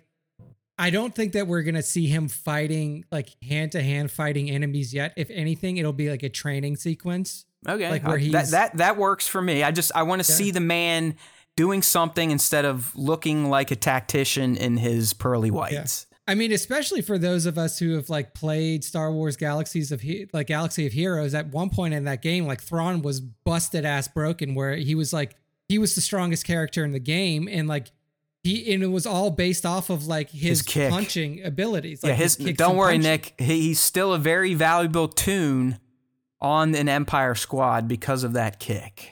Yeah, yeah. So uh, seeing that brought to live action would be fun. But yeah, I could see like he, him like having training sequences on right. on the Chimera. That, that would check my want for sure. So I'll take that.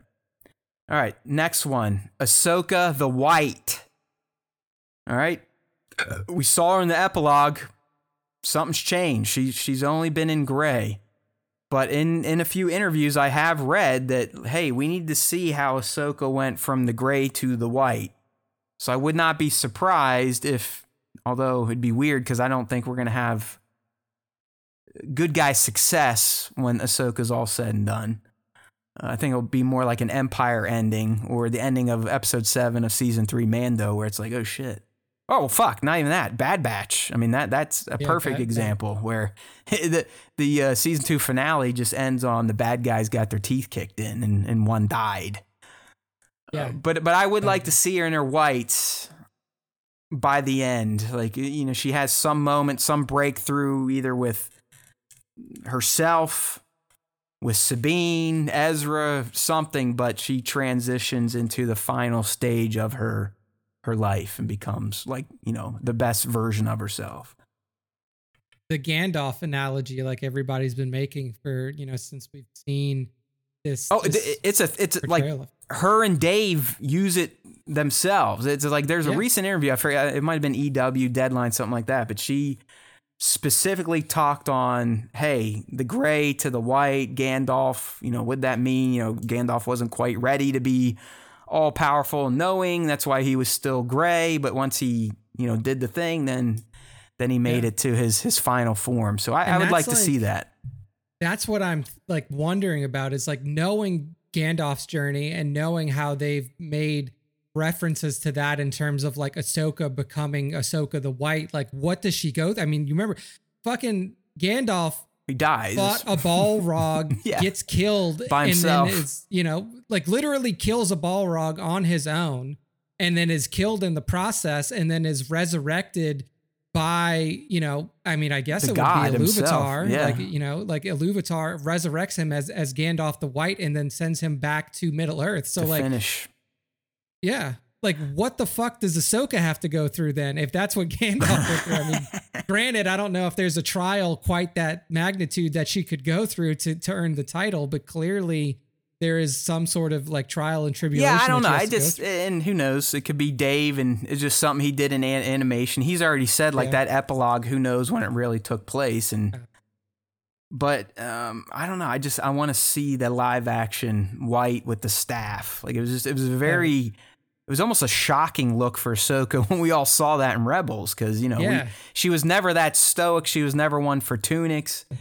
You know, she was kind of Rey to battle, was, right? She was always wearing yeah. her battle gear, and then she shows up in this, and she does. She looked like a changed person. She looked yeah. very wise, sage, and and and ready to give you any answer you asked.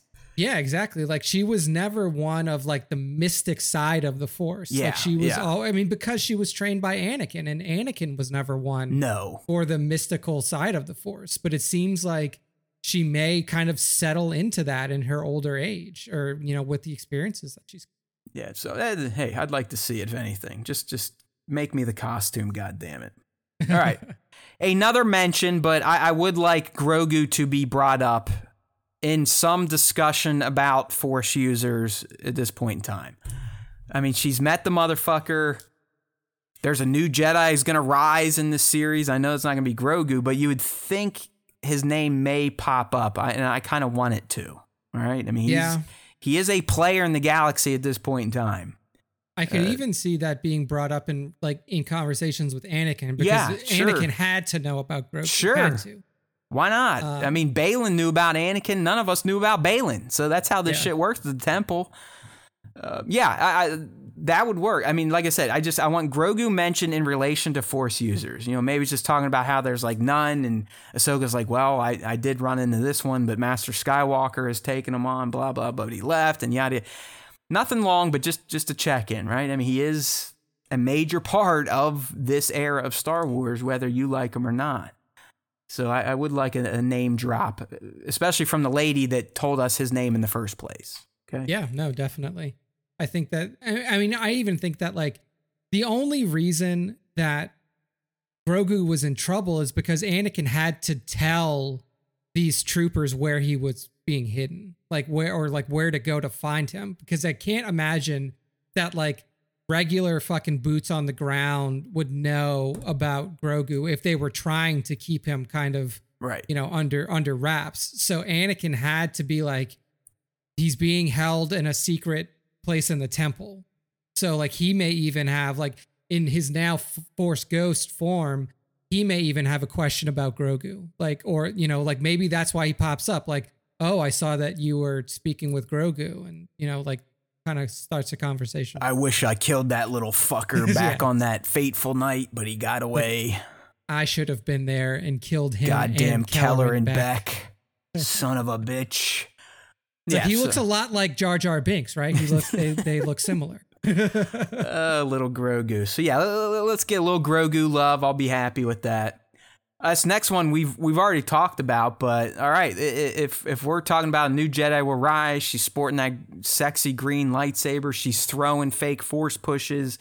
Just give us Sabine the Jedi Mando. Why not? Yeah. There aren't I mean, enough Jedi Mandalorians out there. I mean, we're we're potentially working on one with our boy Grogu.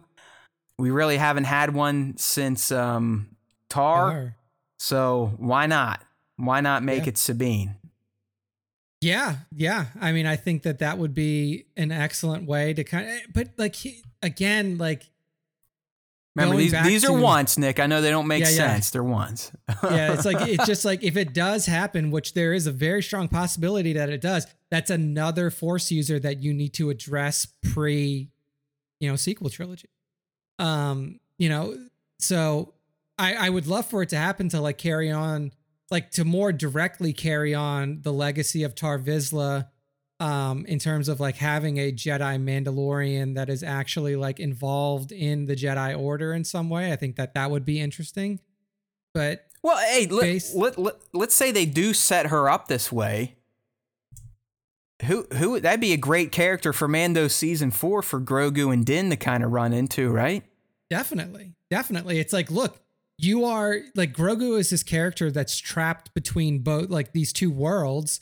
And he's definitely leaning in, more and more towards the Mando. Towards, like he he just got promoted, right? He is now Din Grogu. He's an apprentice. He's he's no longer a foundling. So exactly. he's committed to it. It would just be cool to see someone that's achieved. I mean, she's already full Mando. Yeah. So like if I don't she know. can like to, yeah, to be that, that like example of somebody who can walk in both worlds and potentially, you know, open up that possibility to Grogu, because I do think that even though he is leaning heavily Mandalorian at this point, I don't even think he's leaning. Like, he's just a Mandalorian. He's not a Jedi. But he he like, still has so much Force juice. It's hard to yeah. it's hard to not want to tap into that. Yeah, but I think that like if if he could be shown, or even if like the greater populace of Mandalorians could be shown, like, hey, it is possible to walk in both worlds, like Tar Vizsla did in this age with Sabine, then maybe he opens himself back up to to you know training a little bit more in in, in the Jedi ways. Well, then then that would screw the sequel trilogy, because if we had if we had like a, a bunch of Mandalorian super oh, Jedi yeah. commandos, there's no way the First Order and and Hux and them are, are coming back yeah. to power.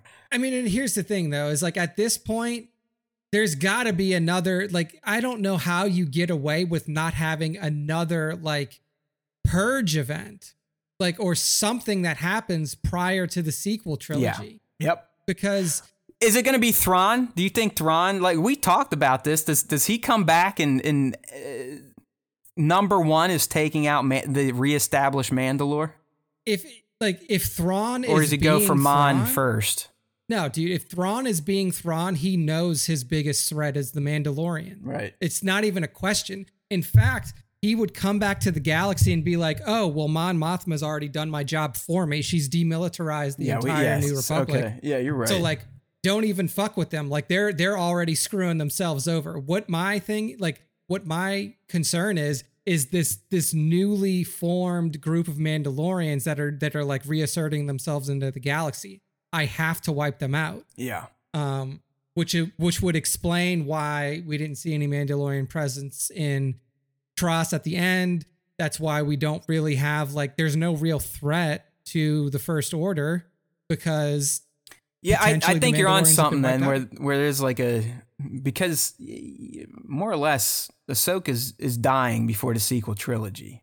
She's got to. I mean, she she is a a, a voice in Tross speaking to Rey. Um, I mean, I guess technically she could throw her voice like Rey and Kylo did, but I'm pretty sure that was it was meant to let us know that she had passed. Uh, and that would be a major, a major victory for the the remnant and soon to be First Order, would be taking out the Ahsoka Tano, especially if if she kind of, as we've speculated, is is is getting new breeds of Jedi out there in, in Sabine or through Huyang or, or even Luke's Luke's Academy. All right. Next, full Ghost Crew u- reunion, obviously sans Kanan. I mean, I guess you could sub in his ghost or bring in the Loth Wolf.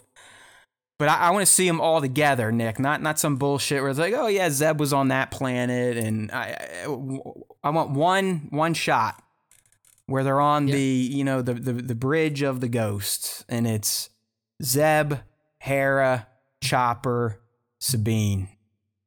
I mean, you know, yeah. you could throw Ahsoka in there, but I, I want to see them all together, same room, same ship at some point. Yeah, no, I, I totally agree. I mean, we may not get it until, I mean, I don't know what's coming after Ahsoka. I mean, obviously we know that The Mandalorian's going to continue, but in terms of like Mandoverse development, we, we're really kind of unsure at this point. Like, all we know is that this is coming out. Will it have a second season or not? Who knows? Well, I mean, as we talked two weeks ago, technically the other planned Mandoverse show before Dave's movie was going to be Ahsoka two. Yeah. So, so Mando S four, Ahsoka two, he, there was prerequisites in those to get done so he could then do the, the yeah. big movie. So if, if anything, I think it would be like full, like full team back together Ahsoka season two, because that's like, Ahsoka season two and Mando season four have to be like, like Mando funneling season towards four is like the death, yeah. right? Like funneling exactly. towards the big showdown. And like Mando season four is going to be like, okay, Thrawn is here. What do we do? Like, just like figuring out, like, there's probably going to be more like New Republic, you have to get involved type of stuff. And like trying to pull together all of these disparate pieces, yeah, like with, hey, with their fucking stun guns. Yeah. Set like, your turbo lasers to stun, ion cannons only. Yeah. Like, so pulling in New Republic, trying to pull in New Republic people, trying to pull in Mandalorians, because that's going to be a conversation.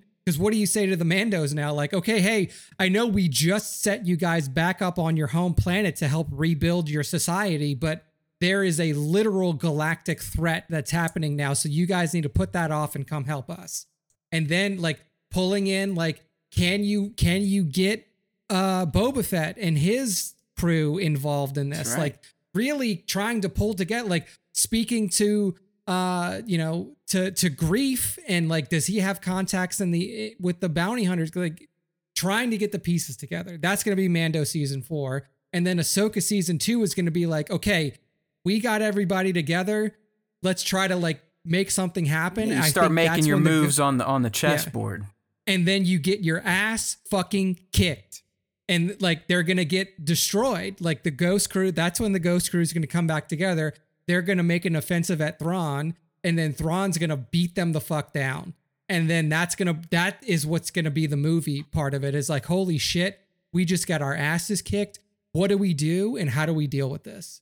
Like right. that to me, cause that that's the end game of it, because that's like Infinity War is going to be Ahsoka season two. They lose. End game is going to be his movie where like, we just got our ass kicked. How the fuck do we fix this? Right.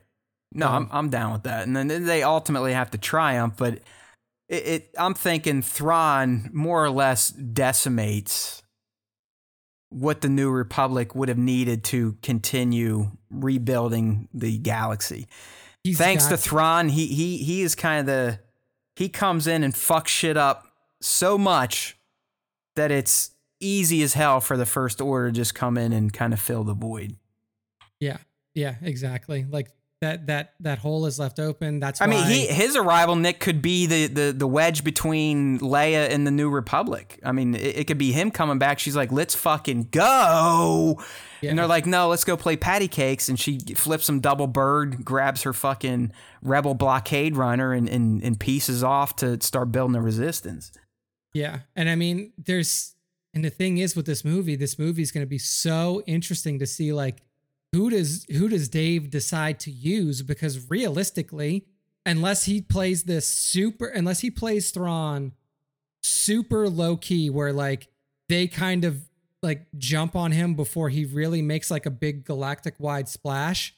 You got to imagine that like if he is like open in the galaxy and everybody knows, like Han Solo is going to be involved with Chewie, because like of course he's going to come back. Like Luke Skywalker is going to be involved. Leia is going to be involved. Nah, he's going to be feeling bad about himself that Grogu left. Remember, Luke like, Luke has very strong emotional swings. So he might be he bi- bipolar. So he's probably like, oh, man, the little guy left me. He didn't like me. He didn't like my green lightsaber. I'm just going to yeah. sit here and fucking feel sorry for myself.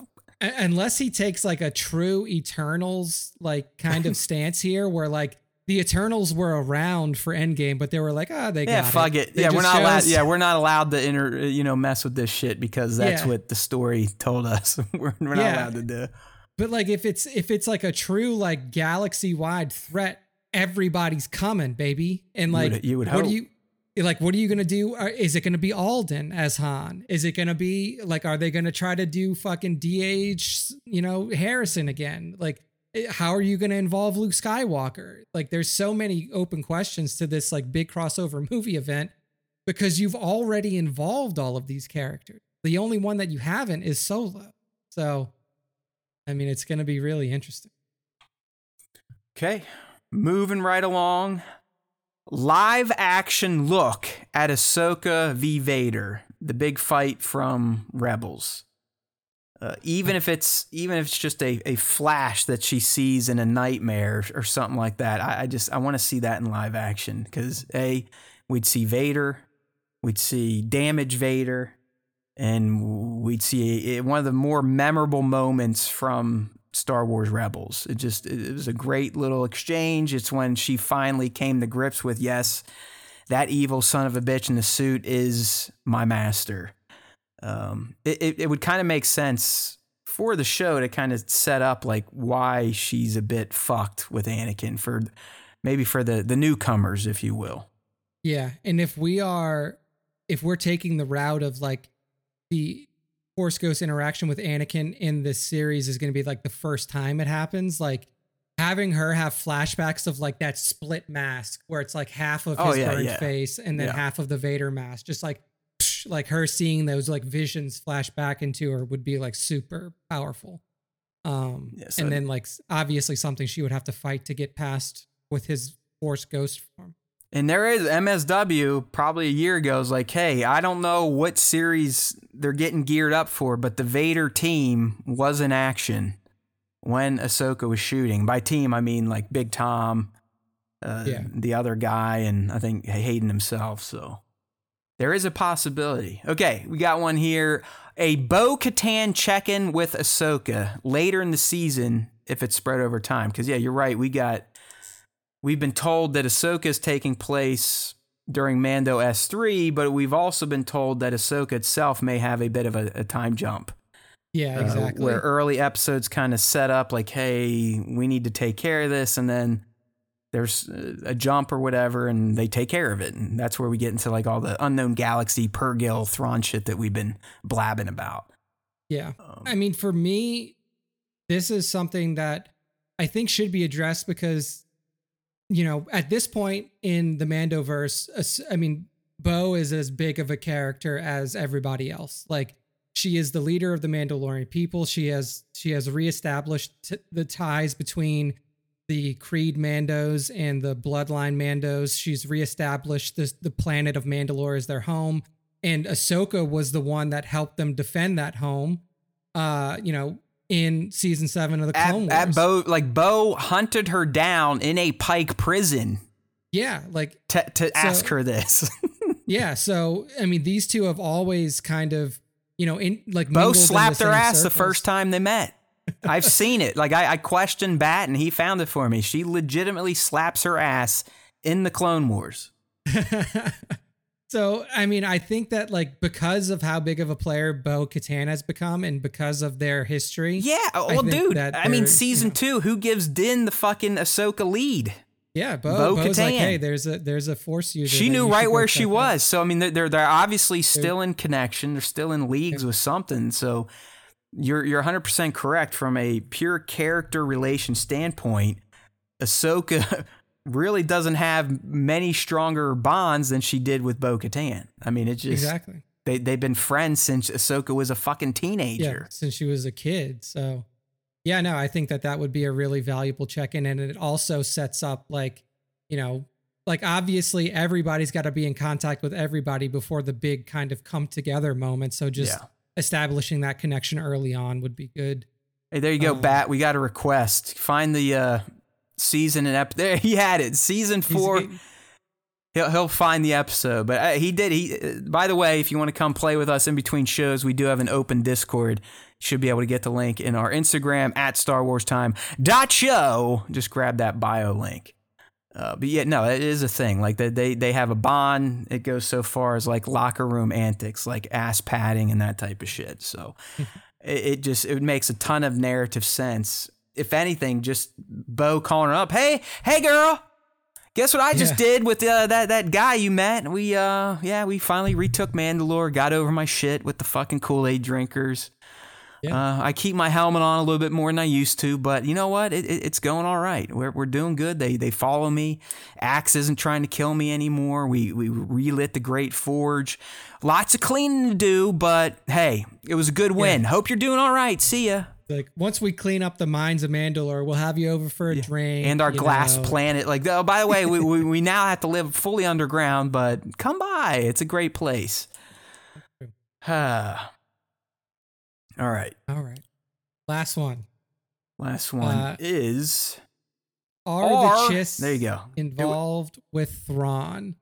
So this is something that I added, like, right when we had started, like, when we got into the show a little bit. Um... And it kind of goes back to what we were talking, what I was talking about before with Thrawn's involvement, like with the Empire was always in his mind for the betterment of the Chiss Ascendancy. It's, you know, like to, to really kind of like basically like win the war here for the Empire and then take the Empire's resources and win the war of against the Grisk for the Chiss. Now that he's been outside of the Empire, there's a couple things that we really need to figure out. Like, one, where did where did they end up? And two, how does he get back? And one of the big things that I talked about earlier in this podcast were the Skywalkers, the Force-sensitive Chiss that could navigate unknown regions of hyperspace through their Force connections. Is that how he gets back to known space? Because there's no other way for him to do that, at least as far as we know, unless he, you know, hops on the back of a Purrgil and, and finds his way back into known space. Like, does he somehow find his way back into the Chiss, like where the Chiss Ascendancy is, gets resources from the Chiss, and then comes back? And that's how he comes back with Force. Because other than that, it really is him trying to find like lost fleets that, that potentially are out there, or zombie Force-infused stormtroopers. But what, what would make the most sense to me is he somehow links back up with Chiss resources, gets himself a Chiss Skywalker that helps him come back to known space with resources from the Chiss Ascendancy.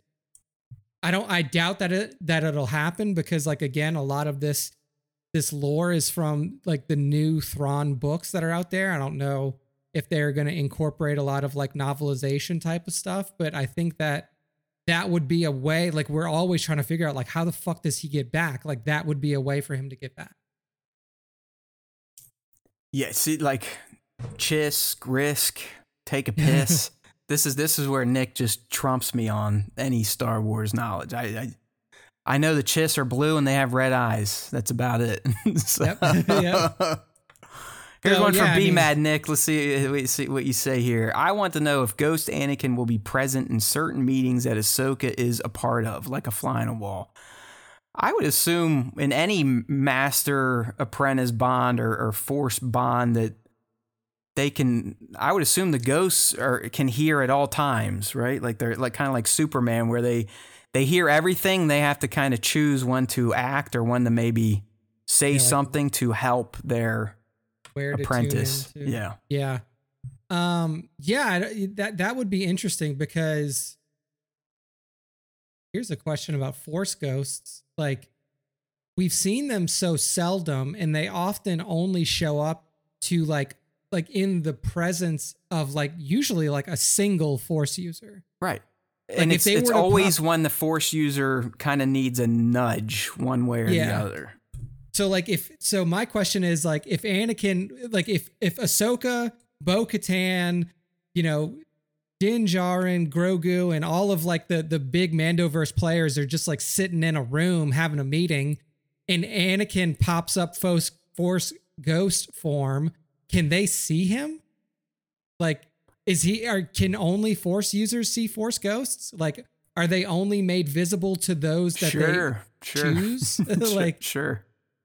Because I think it's more like it, it would be passive. I think B yeah. Mad, like it's just passive. Like he's just sitting there like, all right, she's doing well. I'm going to move on, see what my buddy Luke's doing. Now I'm going to go check in on my little Leia. You know, he's like catching up. Yeah. He, he's trying to be yeah. dad, just even more passive than he was when he was Darth Vader. I cause yeah, I mean, like in that case, like the way that B Mad's putting it, I could definitely see him like snooping in on this meeting. And then when it's over, like kind of, you know, like, just coming up separate to Ahsoka and being like, that's a terrible plan. Yeah, yeah, yeah, yeah. That. Like that, like that. But not popping yeah. up going, you guys are all fucking stupid. Listen yeah. to me. I'm Force Ghost Anakin. Okay. Well, there you go. Those are our wants. We had a, a good amount. And what's even more fun is once the season airs, we'll come back and we will revisit all these. We're not we're not scared to make fun of ourselves or, or, or chalk up our losses. So not that, you know, the, the, the fan wants, it, it's not as big of a loss as our predictions, but we will revisit these for sure. So make sure to tune in every week to the Star Wars Time Show on YouTube and podcast platforms. Okay. I think it is time, young Nick, for this week's, this episode's fan segment. Let me get a few things shifted around on the back end. We decent responses today. People are, are digging. Pretty much anytime you, you ask a question about Anakin, you, you're you're going to get a little bit of action. He is kind of the guy, as they say. So this week's question, if you are new here, we do a, to end every episode, we ha- we hold a fan segment, and there's two uh, segments within the segment. Question of the week, which gets posted to Instagram every Tuesday on our profile in our stories. I think it might even make its way to Twitter these days, and the top five, which we'll be going through next. So, Nick, this week's question, I try to keep them somewhat centered around any discussion you and I may have. So I asked the fans, if Anakin appears in the Ahsoka series, do you want him in a flashback or as a Force ghost spying on people taking dumps?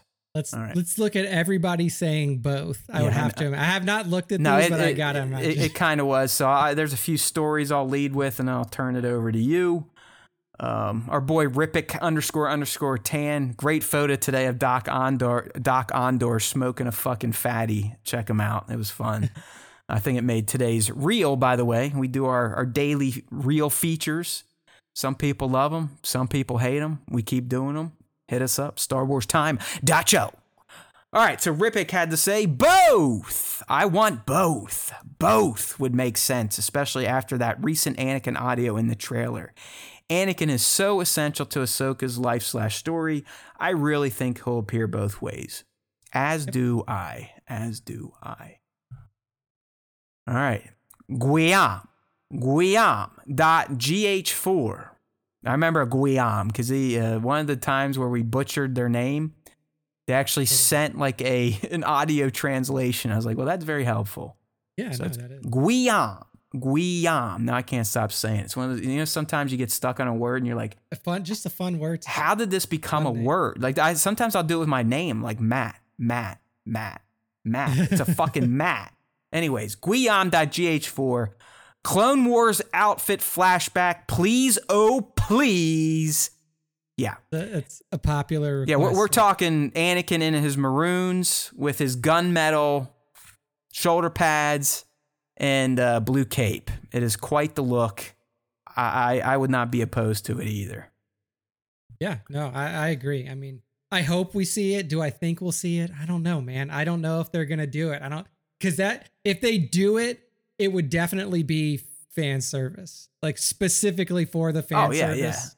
Yeah. So, but it makes a I'm great looking hot it. toy, and I can't wait till Kenobi Clone Wars armor shows up because I do not have that one yet, but. I got my Ahsoka, got my Anakin. Cad Bane showed up. Now that I have one arm, it's very hard to open hot toys, so they'll probably be sitting for a few weeks. Yay! Yay for breaking bones. Fucking idiot. All right, Guillaume, thank you. I'm digging it. Please, oh, please. Oh, check this out. See, th- this is why you got to come to the Star Wars Time Show live stream. Uh, Bat has helped J-Odd find the ass slap. And now we have we have an exact timestamp from J J O D. How Jay? How should I be saying your name here? J O D J Odd. Let me know. But yep, season four, episode fourteen, seven minutes forty five seconds in. That's where you can find the Bo-Katan ass slap, which is probably not only sexual harassment but borderline rape because Ahsoka is a teen and Bo is an adult. So there you go. Yeah, yeah, it's definitely questionable. Okay, next, I think we got one more story here. Oh, Mike. Mike mm. Unique. I don't know how to say his last name. Yeah, Mike name. Unique. Yeah, I don't know. Mike Kasecki. Mike Kasecki.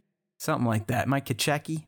Hey, guys, I would like to see him as a Force ghost. It would be something new. Plus, I am a prequel fan, so whenever they bring Ahsoka into that era, something does not feel right for me. Congrats on the show. Well, thank you, Mike.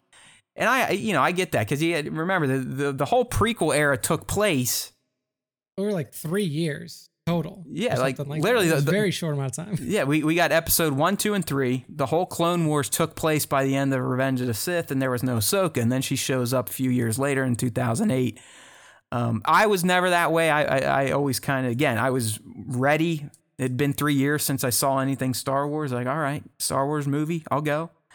I was down. She didn't really bother me. I liked her with the little, what's a little baby hut she had to say? What was his name? Uh, Shithead. Zero, it was Zero's. No, Zero's the, the one that stole child. it. No, no it's Jabba's. It, yeah. It's Jabba's it kid. Jabba's kid. Zero fucked it. Either way, who cares? Uh, I can't remember now. It was like a weird fucking, it sounded like a gross name. Yeah.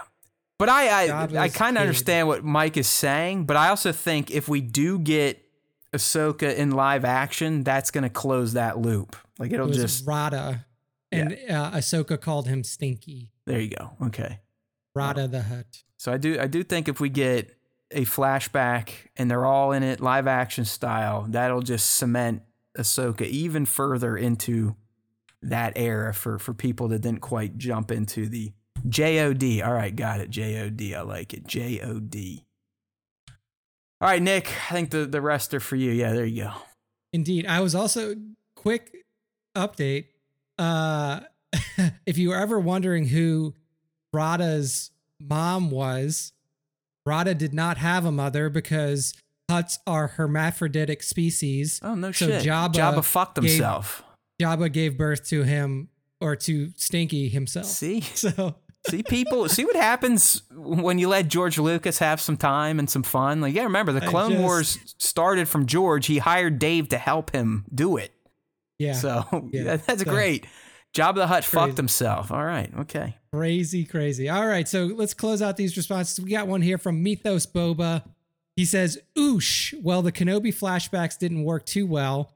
If it's better than those, then yes. But if he looks old trying to be young, maybe the best route would just uh, would just go just to go with a Force ghost passing down knowledge and showing he is back to being a Jedi. So if they make him, if they don't make him look good in a flashback, then don't do it. Keep him as old well, Force ghost. It's kind of like we said earlier. Don't go back to A O T C Anakin. Go to like no, pre-Rots where he's got the long hair. Yeah, that, that's fine. Yeah, like you know, like season seven, season six, Clone Wars Anakin. Like that's fine. You know, but don't, yeah, definitely don't go back to like fucking Rat Tail. A O T C. Yeah. I mean, it w- it also wouldn't make sense to go back to that. No, because he, he was still a Padawan anyway. himself. So yeah, so because Ahsoka wasn't even involved. Oh, I guess it, the other thing that got people beefed yesterday was that they were f- referring to Anakin as a master. Like, well, he was never a Jedi, but yeah, he wasn't a Jedi he was master. Ahsoka's he was master. He was Ahsoka's master, though. Like Ahsoka always called her master. Yes. This has to be for people who have never watched Clone Wars. Then. Because she always called him master. Yeah, I know. Well, hey, it's, again, Star Wars, Nick. Here we are. Yeah, it's true. Very true. Nobody okay. hates Star Wars more than Star Wars fans. So, except these uh, two all idiots. Right. All right. Next up, we got Johnny Osage Av, our good friend Johnny. He says, why not both? I think they will do a similar introduction of Anakin as they did in Kenobi. Perhaps if Sabine is having a hard time with an Ahsoka lesson, Ahsoka reflects on an Anakin yeah, lesson I, yeah. she struggled with. Yeah. Uh, super stoked for this series. May the Force be with. May the Force be with you. Yeah, as I mean, well. He makes Johnny. sense, and that I, we we've kind of put that out there too. I mean, any of these flashbacks are going to be kicked off from something that's happening in the present. Yeah. And and I think this is a perfect scenario that our boy Johnny's bringing up. Like, and, and we we saw it in the most recent trailer. Like, they are training.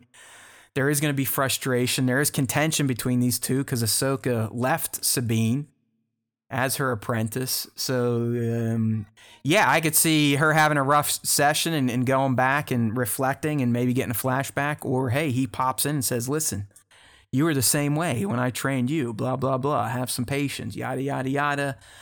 Kumbaya, my lord, kumbaya, that type of shit. So I'm down. Yeah, definitely. Right. Uh, good stuff. Thank you, Johnny. Next up, Mando Mugshots says, I really don't care as long as the narrative is good and makes sense and doesn't change legacy characters.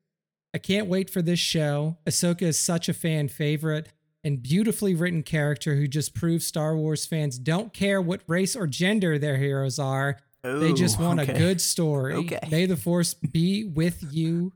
I, I know what Mando's saying, but I, I got to disagree because there's a lot of people out there that definitely have problem with race or gender in Star Wars, and there have been good Star yeah. Wars stories. Did, so go go back and just look at fan reaction to Reva. Like Reva got right. really kind of uh, the the Reva was so bad. Like the like pre uh, like pre Kenobi coming out, like people like it was so bad that like. Cast members, crew members. Yeah, you, Ewan like, had to get on social media like himself. Yeah, and be like, what the fuck is wrong with you people? Like, we have a black female like lead villain, and y'all are losing and, your and, fucking and minds. Again, this was before the story was even revealed. It was just, yeah, she's black, yeah, and she's an inquisitor. That's bad. Yeah, and so, like, granted, after the show was over, like, most people kind of like swayed towards, you know, liking Reva, liking the character, and liking Kenobi as a whole, aside from some of the questionable C G. Like, obviously that's still a contention point for a lot of people, but yeah, I mean, th- there's definitely a contingent of fans, and like, I, I struggle to even call them fans at this point. Well, I'm guessing that Mando Mugshots is younger too, because just go yeah. r- look at stories from fifteen years ago about from Ashley Eckstein and how she felt after the fan reaction to Ahsoka that apparently has now brought all Star Wars fans together. I mean, she was like, it wasn't as bad as Jar Jar, but she was taking it on the fucking chin when yeah, the movie came was, out. So I wish Star Wars fandom was like Mando Mugshots was saying, uh, but that's that's a Band-Aid over a, a big problem with some of the fan base. I mean, because they, they clearly have major issues with uh, race and gender, one hundred percent.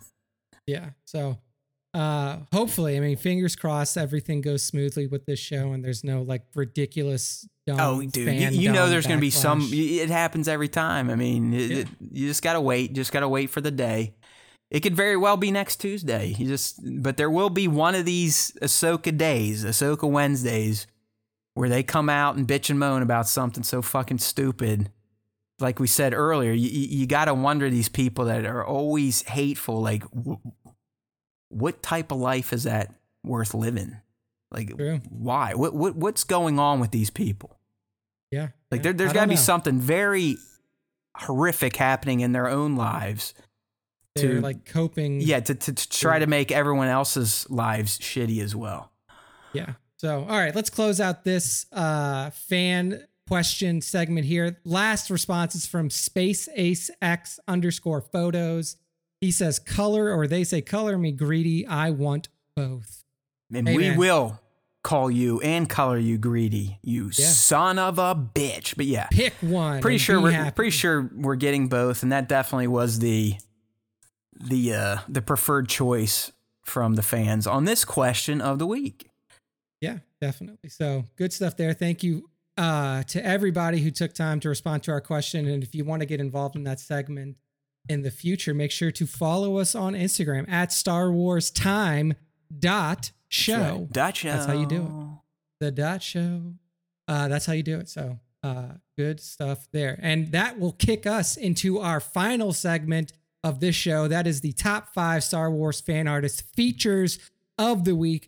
To get involved, again, make sure to follow us on Instagram at Star Wars Time dot show and tag us in your yes, Star Wars ad art tag. Piece. Ad tag, not just at Star Wars Time Show. Ad tag. Because uh-huh. as he's going to explain right here, like I, I do the real features, and I, I try to collect from around the hashtag, ad tag, search. Top five is only coming from ad tag. Yep, that is me coming from ad tag. So make sure you do that. Ad tag at Star Wars. And it works like a charm. Will, we see it, it all. Does. We like, see it all. I see it. I see it all. I see them all. I pick them.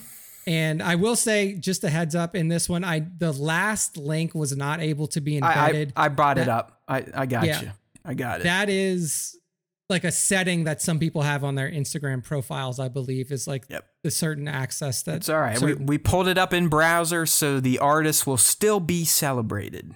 Indeed. So to kick off this week's top five, we have an awesome shot here. This from, is fucking ridiculous, by the way. It's insanely good. This is from at macro underscore brick Fuck. underscore. So this is a Lego shot. And what we see is like, this is essentially the... The Star Destroyers, yep. like in my mind, this is the Star Destroyers that like Palpatine summons yeah, above sure. Exegol. Sure. And I mean, it looks so, pe- so what you see is like three fully built Lego Star Destroyers.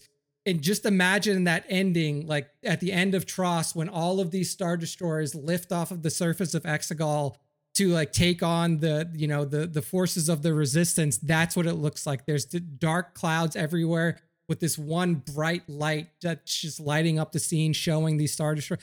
just truly incredible um, Lego photography done here by it's Matt insane. Roper. I mean, look at all the little white lights. I don't, I don't even know what the fuck that is. I, I don't know how yeah. you do that in post, because there's no way he sat there and was like ding, ding, ding, ding, ding, ding, ding, ding, ding, ding, ding, or maybe they did with a pen and fucking put yeah. every window light on a on a Star Destroyer in there. But and they're so perfectly lined yeah. up too. Like it's just it's amazing. Beautiful. I mean, unless you look super closely, especially. You know, obviously the one that's in the foreground, but if you look at the main subject, Star Destroyer, you can't even tell that's fucking Legos. No, no. I mean, it looks, it's so well built. I mean, and Macro Brick calls out too, these are three official yes. Lego Star, like the Imperial U C S. Star Destroyer. So U C S. These are like eight hundred dollars yeah. sets, yeah. masterclass. Yeah. And this isn't, so this isn't look, him. Nick, like, he did use Photoshop to create all the tiny windows. Oh my god. Holy gosh, shit. That is absolutely insane. There's supposed to be yeah. little tiny TIE fighters in the shot somewhere. Yeah, you too. Can see them. Oh yeah, the three. The three yeah, little right guys. Under the nose of the, wow. the one in the middle. Like this is dude, and you know, Lego photography doesn't do as well as as the traditional, but I shit like this is why I love Lego Star Wars photography. It's insane. I mean, this is This is this is like a shot from space with fucking three yeah. Lego Star Destroyers. It's a, it's amazing. So Dude, this is at crazy. macro underscore brick underscore kick-ass Lego photographer. Always does practical effects. Always.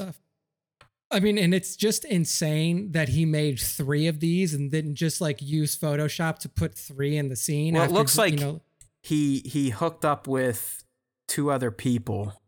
Megapixel C Z. Yeah, and, and Lucas uh, C Z twenty-three or something like that. Yeah. Who cares? Yeah. E- either way, he, he had a vision, executed. This is wall yeah. art. Like, this is a wall hanger, one hundred percent. Yeah. Beautiful stuff. So, uh, good stuff at macro underscore brick underscore on Instagram. Next up, we have at Talon underscore illustrations.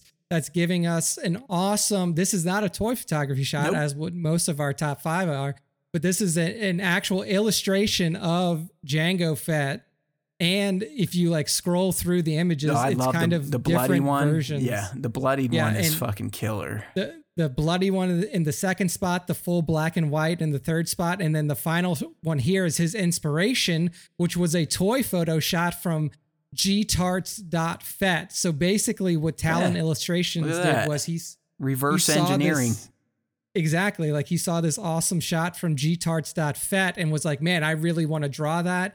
And it came out sick, man. I mean, this looks like some artwork that you would see in like Star Wars Vision season two. Yeah. Like some anime. It's, it's like comic book quality. It's, it's, it's beautiful. It's kick ass. Like this is another yeah. hanger. Like, so far, Nick has chosen two wall hangers back to back. It's just beautiful stuff at Talon underscore illustrations. On it almost Instagram. Makes me want to get the fucking Jango hot toy now. I've just been I've been like avoiding it, but I'm going to keep avoiding it. All right. Yeah, just stay off the train. You don't need it.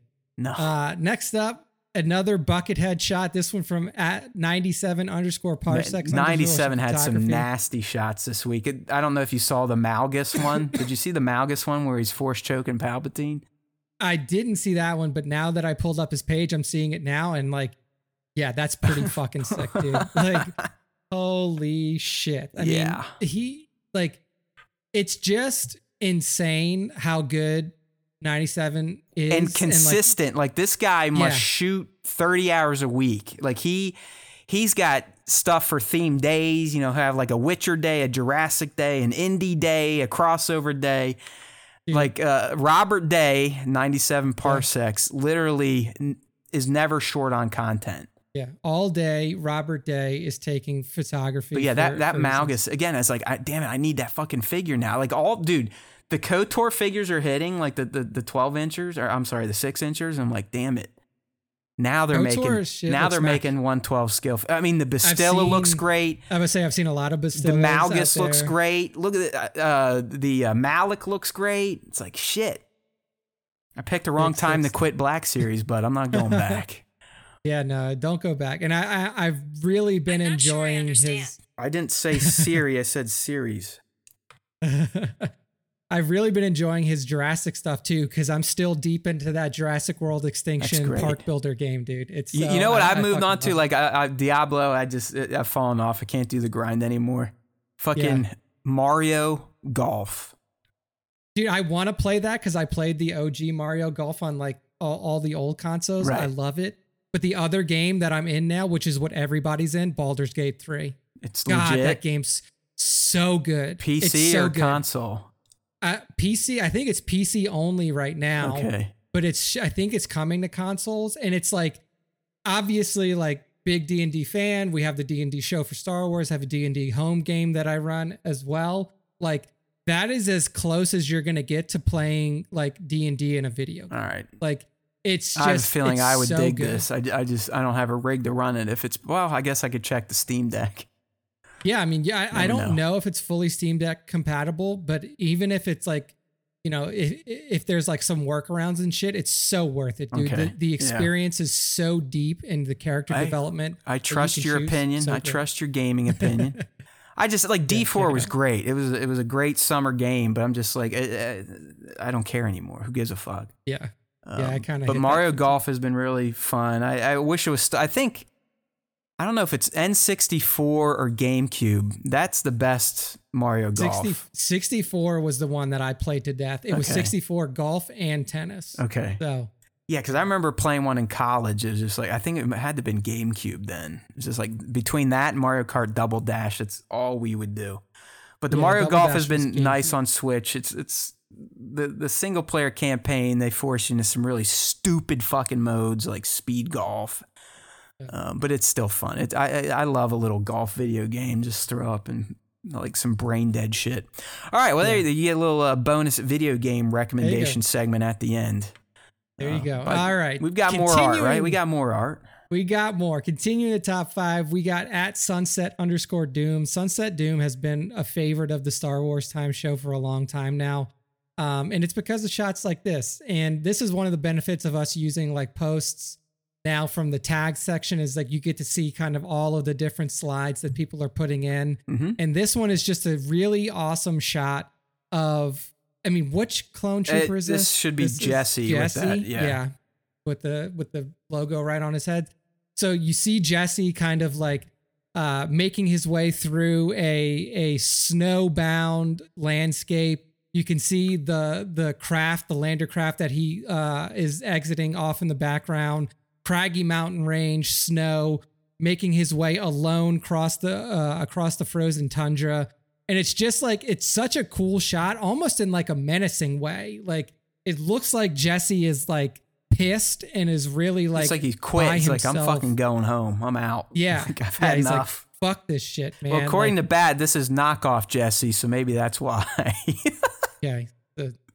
The, the, the knockoff Jesse, but it just looks sick, man. Like the solo yeah. ride for Jesse, like he puts it, he gives a nice close up. He's holding something in his hand, but I can't really make it out. Is it like a, is it like a stick grenade? Like it's so hard. Yeah. Like I, even, even the beacon? Close up, I can't even tell. Yeah. But I don't know, man. It was just like, it's just one of those like kind of melancholy shots of a trooper making their way across like a lone landscape that just really stood out to me. And, and oh, it truly is a knockoff Jesse. It's from um, AliExpress. Oh, really? Yeah. So it is like a bootleg version. I, I, I, I that does ring a bell. I, I have seen some people buy some clones from this AliExpress. His gun. Hey. Yeah, you know what hey, else I've hey, noticed oh, a lot, yeah. and and this has been over probably a year or more, but a lot of the toy photographers have gotten really good at forced perspective using the Micro Galaxy Squadron vehicles. Oh, really? Because if you and notice, just, like, like, putting them in the deep background. Yeah, that thing's like a little tiny micro machine. That's the figure's probably bigger than that. Yeah, yeah, you could see it. Yeah, when you it's just it, they're just cool tricks, and that, that's why you know people like Sunset Doom that add the extra slides that kind of see the B T S. I mean, that's how I got into it, and that's how I improved my game. So, um, you always got to check, always swipe on these on these shots if people give you that B T S. Yeah, for sure. Good way to to learn and up level your. Oh, at Sunset underscore Doom always puts out some quality work, so make sure to give them a follow. And then the final one, That's the right. one that we have to open separately because it didn't embed, Uh, this is at Paul Brown twelve. Paul Brown's been in the top five before for sure, and he continues to make the top five with excellent shots like this Grievous. Mm-hmm. Um, and this looks like it's a collaboration uh, between him and Imperial underscore troops underscore optics potentially. Um, yeah, I mean, so what we see here is a Grievous that is just like, Uh, again, like Grievous on the battlefield's always fun, and that's what we see. Grievous on the battlefield taking out stormtroopers, or not stormtroopers, taking out clone troopers. And in this one in particular, just like the way that Paul Brown did the post on the lightsaber, where you just see like the electricity oh, yeah, running yeah. through the blade as he stabs it down into the clone trooper. Uh, the well, I like it. He's like stabbing the, it through his hand. Like the clone's like, hand, no, yeah. it's going through his hand. But I also like how Grievous with his other two arms is holding up like a, well, a slab of rock. Yeah, that's just like falling down uh, on top of him. So he's like propping this rock up, oh, yeah. stabbing this dude down. Superhero shot. Hand. Like th- this is a, a General Grievous hero kill. I mean, yeah, he's, he's I flexing mean, with all four arms, essentially. Basically, yeah. I mean, just sick shot here from Sunset D M. I love the use of the practical smoke and the the bits of bokeh that he got in there as well. The I don't know what he used to like set this scene, but it just looks awesome, like a shelled out, you know, war torn place. Dude, I, I bet it's that fucking purple. It's not cardboard. It's it's like fucking insulation. It's like those purple oh, okay. insulation sheets. That's what all these people do. They get them, they paint them, they weather them up to make them look like this. And it's fucking yeah. awesome. Good stuff. But yeah, I mean, Paul Brown twelve with his collaboration with Imperial Troops Optics uh, fucking killed this and, and well-deserving of the top five. So um, woo woo. That's it. That's the end of the top five. That's the end of our show for this week. After our week off and after Matt's unfortunate spill. What a we'll, dick. We'll, I'm we'll, such a dick. We are back in the saddle, guys. So I'm going to have to figure something out because early on the show when I had my hat on and my pants on still, I was soaked. So I did really? most of the show in undies and, and no hat today because my arm is like, I, I, I essentially have swamp ass developing in my cripple arm right now. So I'm going to have to figure yeah, out a way to keep that cool because I just took a shower before the show and it is not easy to shower right now. It's yeah. quite painful, actually. It feels like my arm's gonna fall out of the socket at any moment. Oof. But now Dude, I am. I mean, now I'm soaked. Awesome. I'm gonna have to like get hosed down again. Yeah. Uh, you, next next week, you guys are gonna see Matt on the on the camera. He's gonna be no shirt. Gonna be in a bathing suit. Great. The, I, I'm I, I'm thinking letting the, the dirty old shit beard to grow out because I, I you know I buzzed today too and I was like this this is too much effort and I'm just gonna wait six weeks, man. Fuck this shit. I'm an idiot. All right. It's time to put him to bed, right, Nick? Indeed. Time to put it to bed. Close us on out, Matt. Do you hear my cats? I can. I can hear one of the little... Hey, I'm down here. Jesus. That's because we were just gone for a week. So they, they think like if we leave a room, they're not going to see us again for seven days. You know, it's yeah, one of those yeah. things. Hey, I, I brought someone here to visit you every day, you son of a bitch. All right. Here we go. As Nick said, we are putting E two seventy-three to bed. Here we go. Whoop-de-doo. Yippee-yahoo. You know what to do. Every time we end the show, go ahead and click on over to star wars time dot net. Or at least leave yourself a sticky note, because if you liked what you listened to today or saw, if you joined the live stream, youtube.com slash Star Wars Time Show, you got to tell a friend. You got to tell a family member. You got to tell a pet. You got to tell somebody. And the easiest way to start selling this and to get them linked into the show is star wars time dot net. You go there, and these days you're not going to find a ton of content because the summer's been a bit dry and we're a bit lazy and bored when it comes to posting. Oh, hey, this has stopped production. This has started production. But you can find a bunch of handy-dandy, easy-to-use links to get keyed into the show, both on YouTube and on podcast platforms. So don't forget, star wars time dot net. Hit it. Grab the sub to podcast link. If you are a podcast listener and you've not done this yet, please leave a rating and review. Even if you aren't a podcast listener, go ahead and sub on on, on Apple, Spotify, Pandora, the big ones, and leave a rating and review for us. If you're a YouTuber, we love you. Come join the show Tuesdays, five p.m. East at Star Wars Time Show on the channel. Don't forget to like, comment, subscribe, notifications, clips, I don't know if we have any clippable moments this week, but like you did two weeks ago, if you do find one, send it to me in Discord, and this this time I will actually track it down. Last time you guys sent it a little too late. I was already traveling, so I was like, nah, fuck that. But if there were any clips, or Nick, if you remember the show, which you won't because I don't either, let me know, and I'll try to get a clip out tomorrow on Instagram, Star Wars Time dot show. All right, my friends, as we always do, when we leave you on a Tuesday evening, we want to remind you that there is always time for Star Wars Time, first and foremost. And that if you do listen to the Star Wars Time show, the Force will be with you. Always.